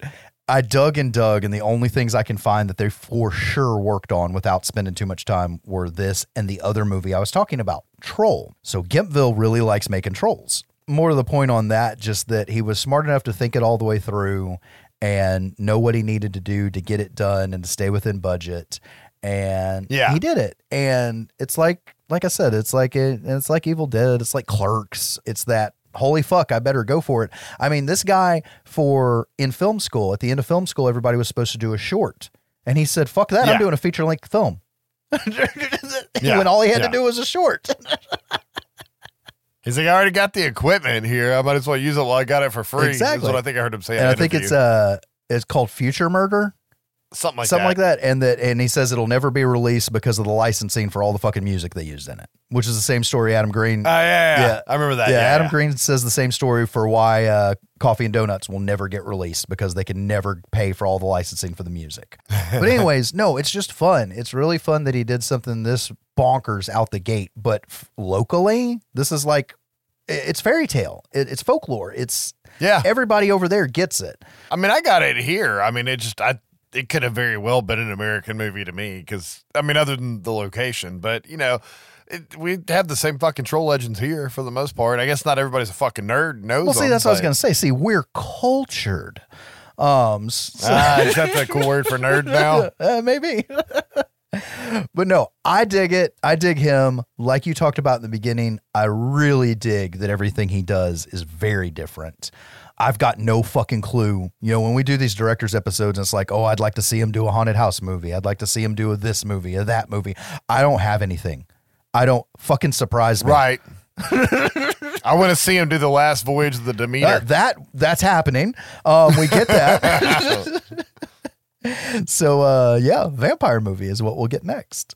Thank you guys for taking this journey of an episode with us where we were both exhausted, worked on the notes for months, had to remember what we typed, and Josh's internet shat out every seven minutes. Yeah, and I, I I'm tired and buzzed. So sorry. Yeah. and I think we slogged through it pretty well and hopefully provided some more information to you on Andre Ovredal that you didn't know and uh, entertained you guys along the way. And I'm kind of hoping that we make some longtime horror fans go back and watch scary stories because they, they took a pass on it. Maybe we get them to go watch it and uh, introduce Troll Hunter to new people. But that's it for our Andre Ovredal episode. So you guys are going to have to tune in on the next episode where we cover Dark Superheroes. I'm learning to live with a lot of things. As usual, guys, thanks for downloading the show and spreading the word. Please do not forget to rate and review us online, and please send us comments, questions, and suggestions to our email, sbyspodcast at gmail.com. We would also love it if you could follow our Twitter and Instagram, both at S Podcast. See you guys on the next one. Thanks for listening. Stories heal. Stories hurt. If we repeat them often enough, they become real. They make us who we are. They have such power.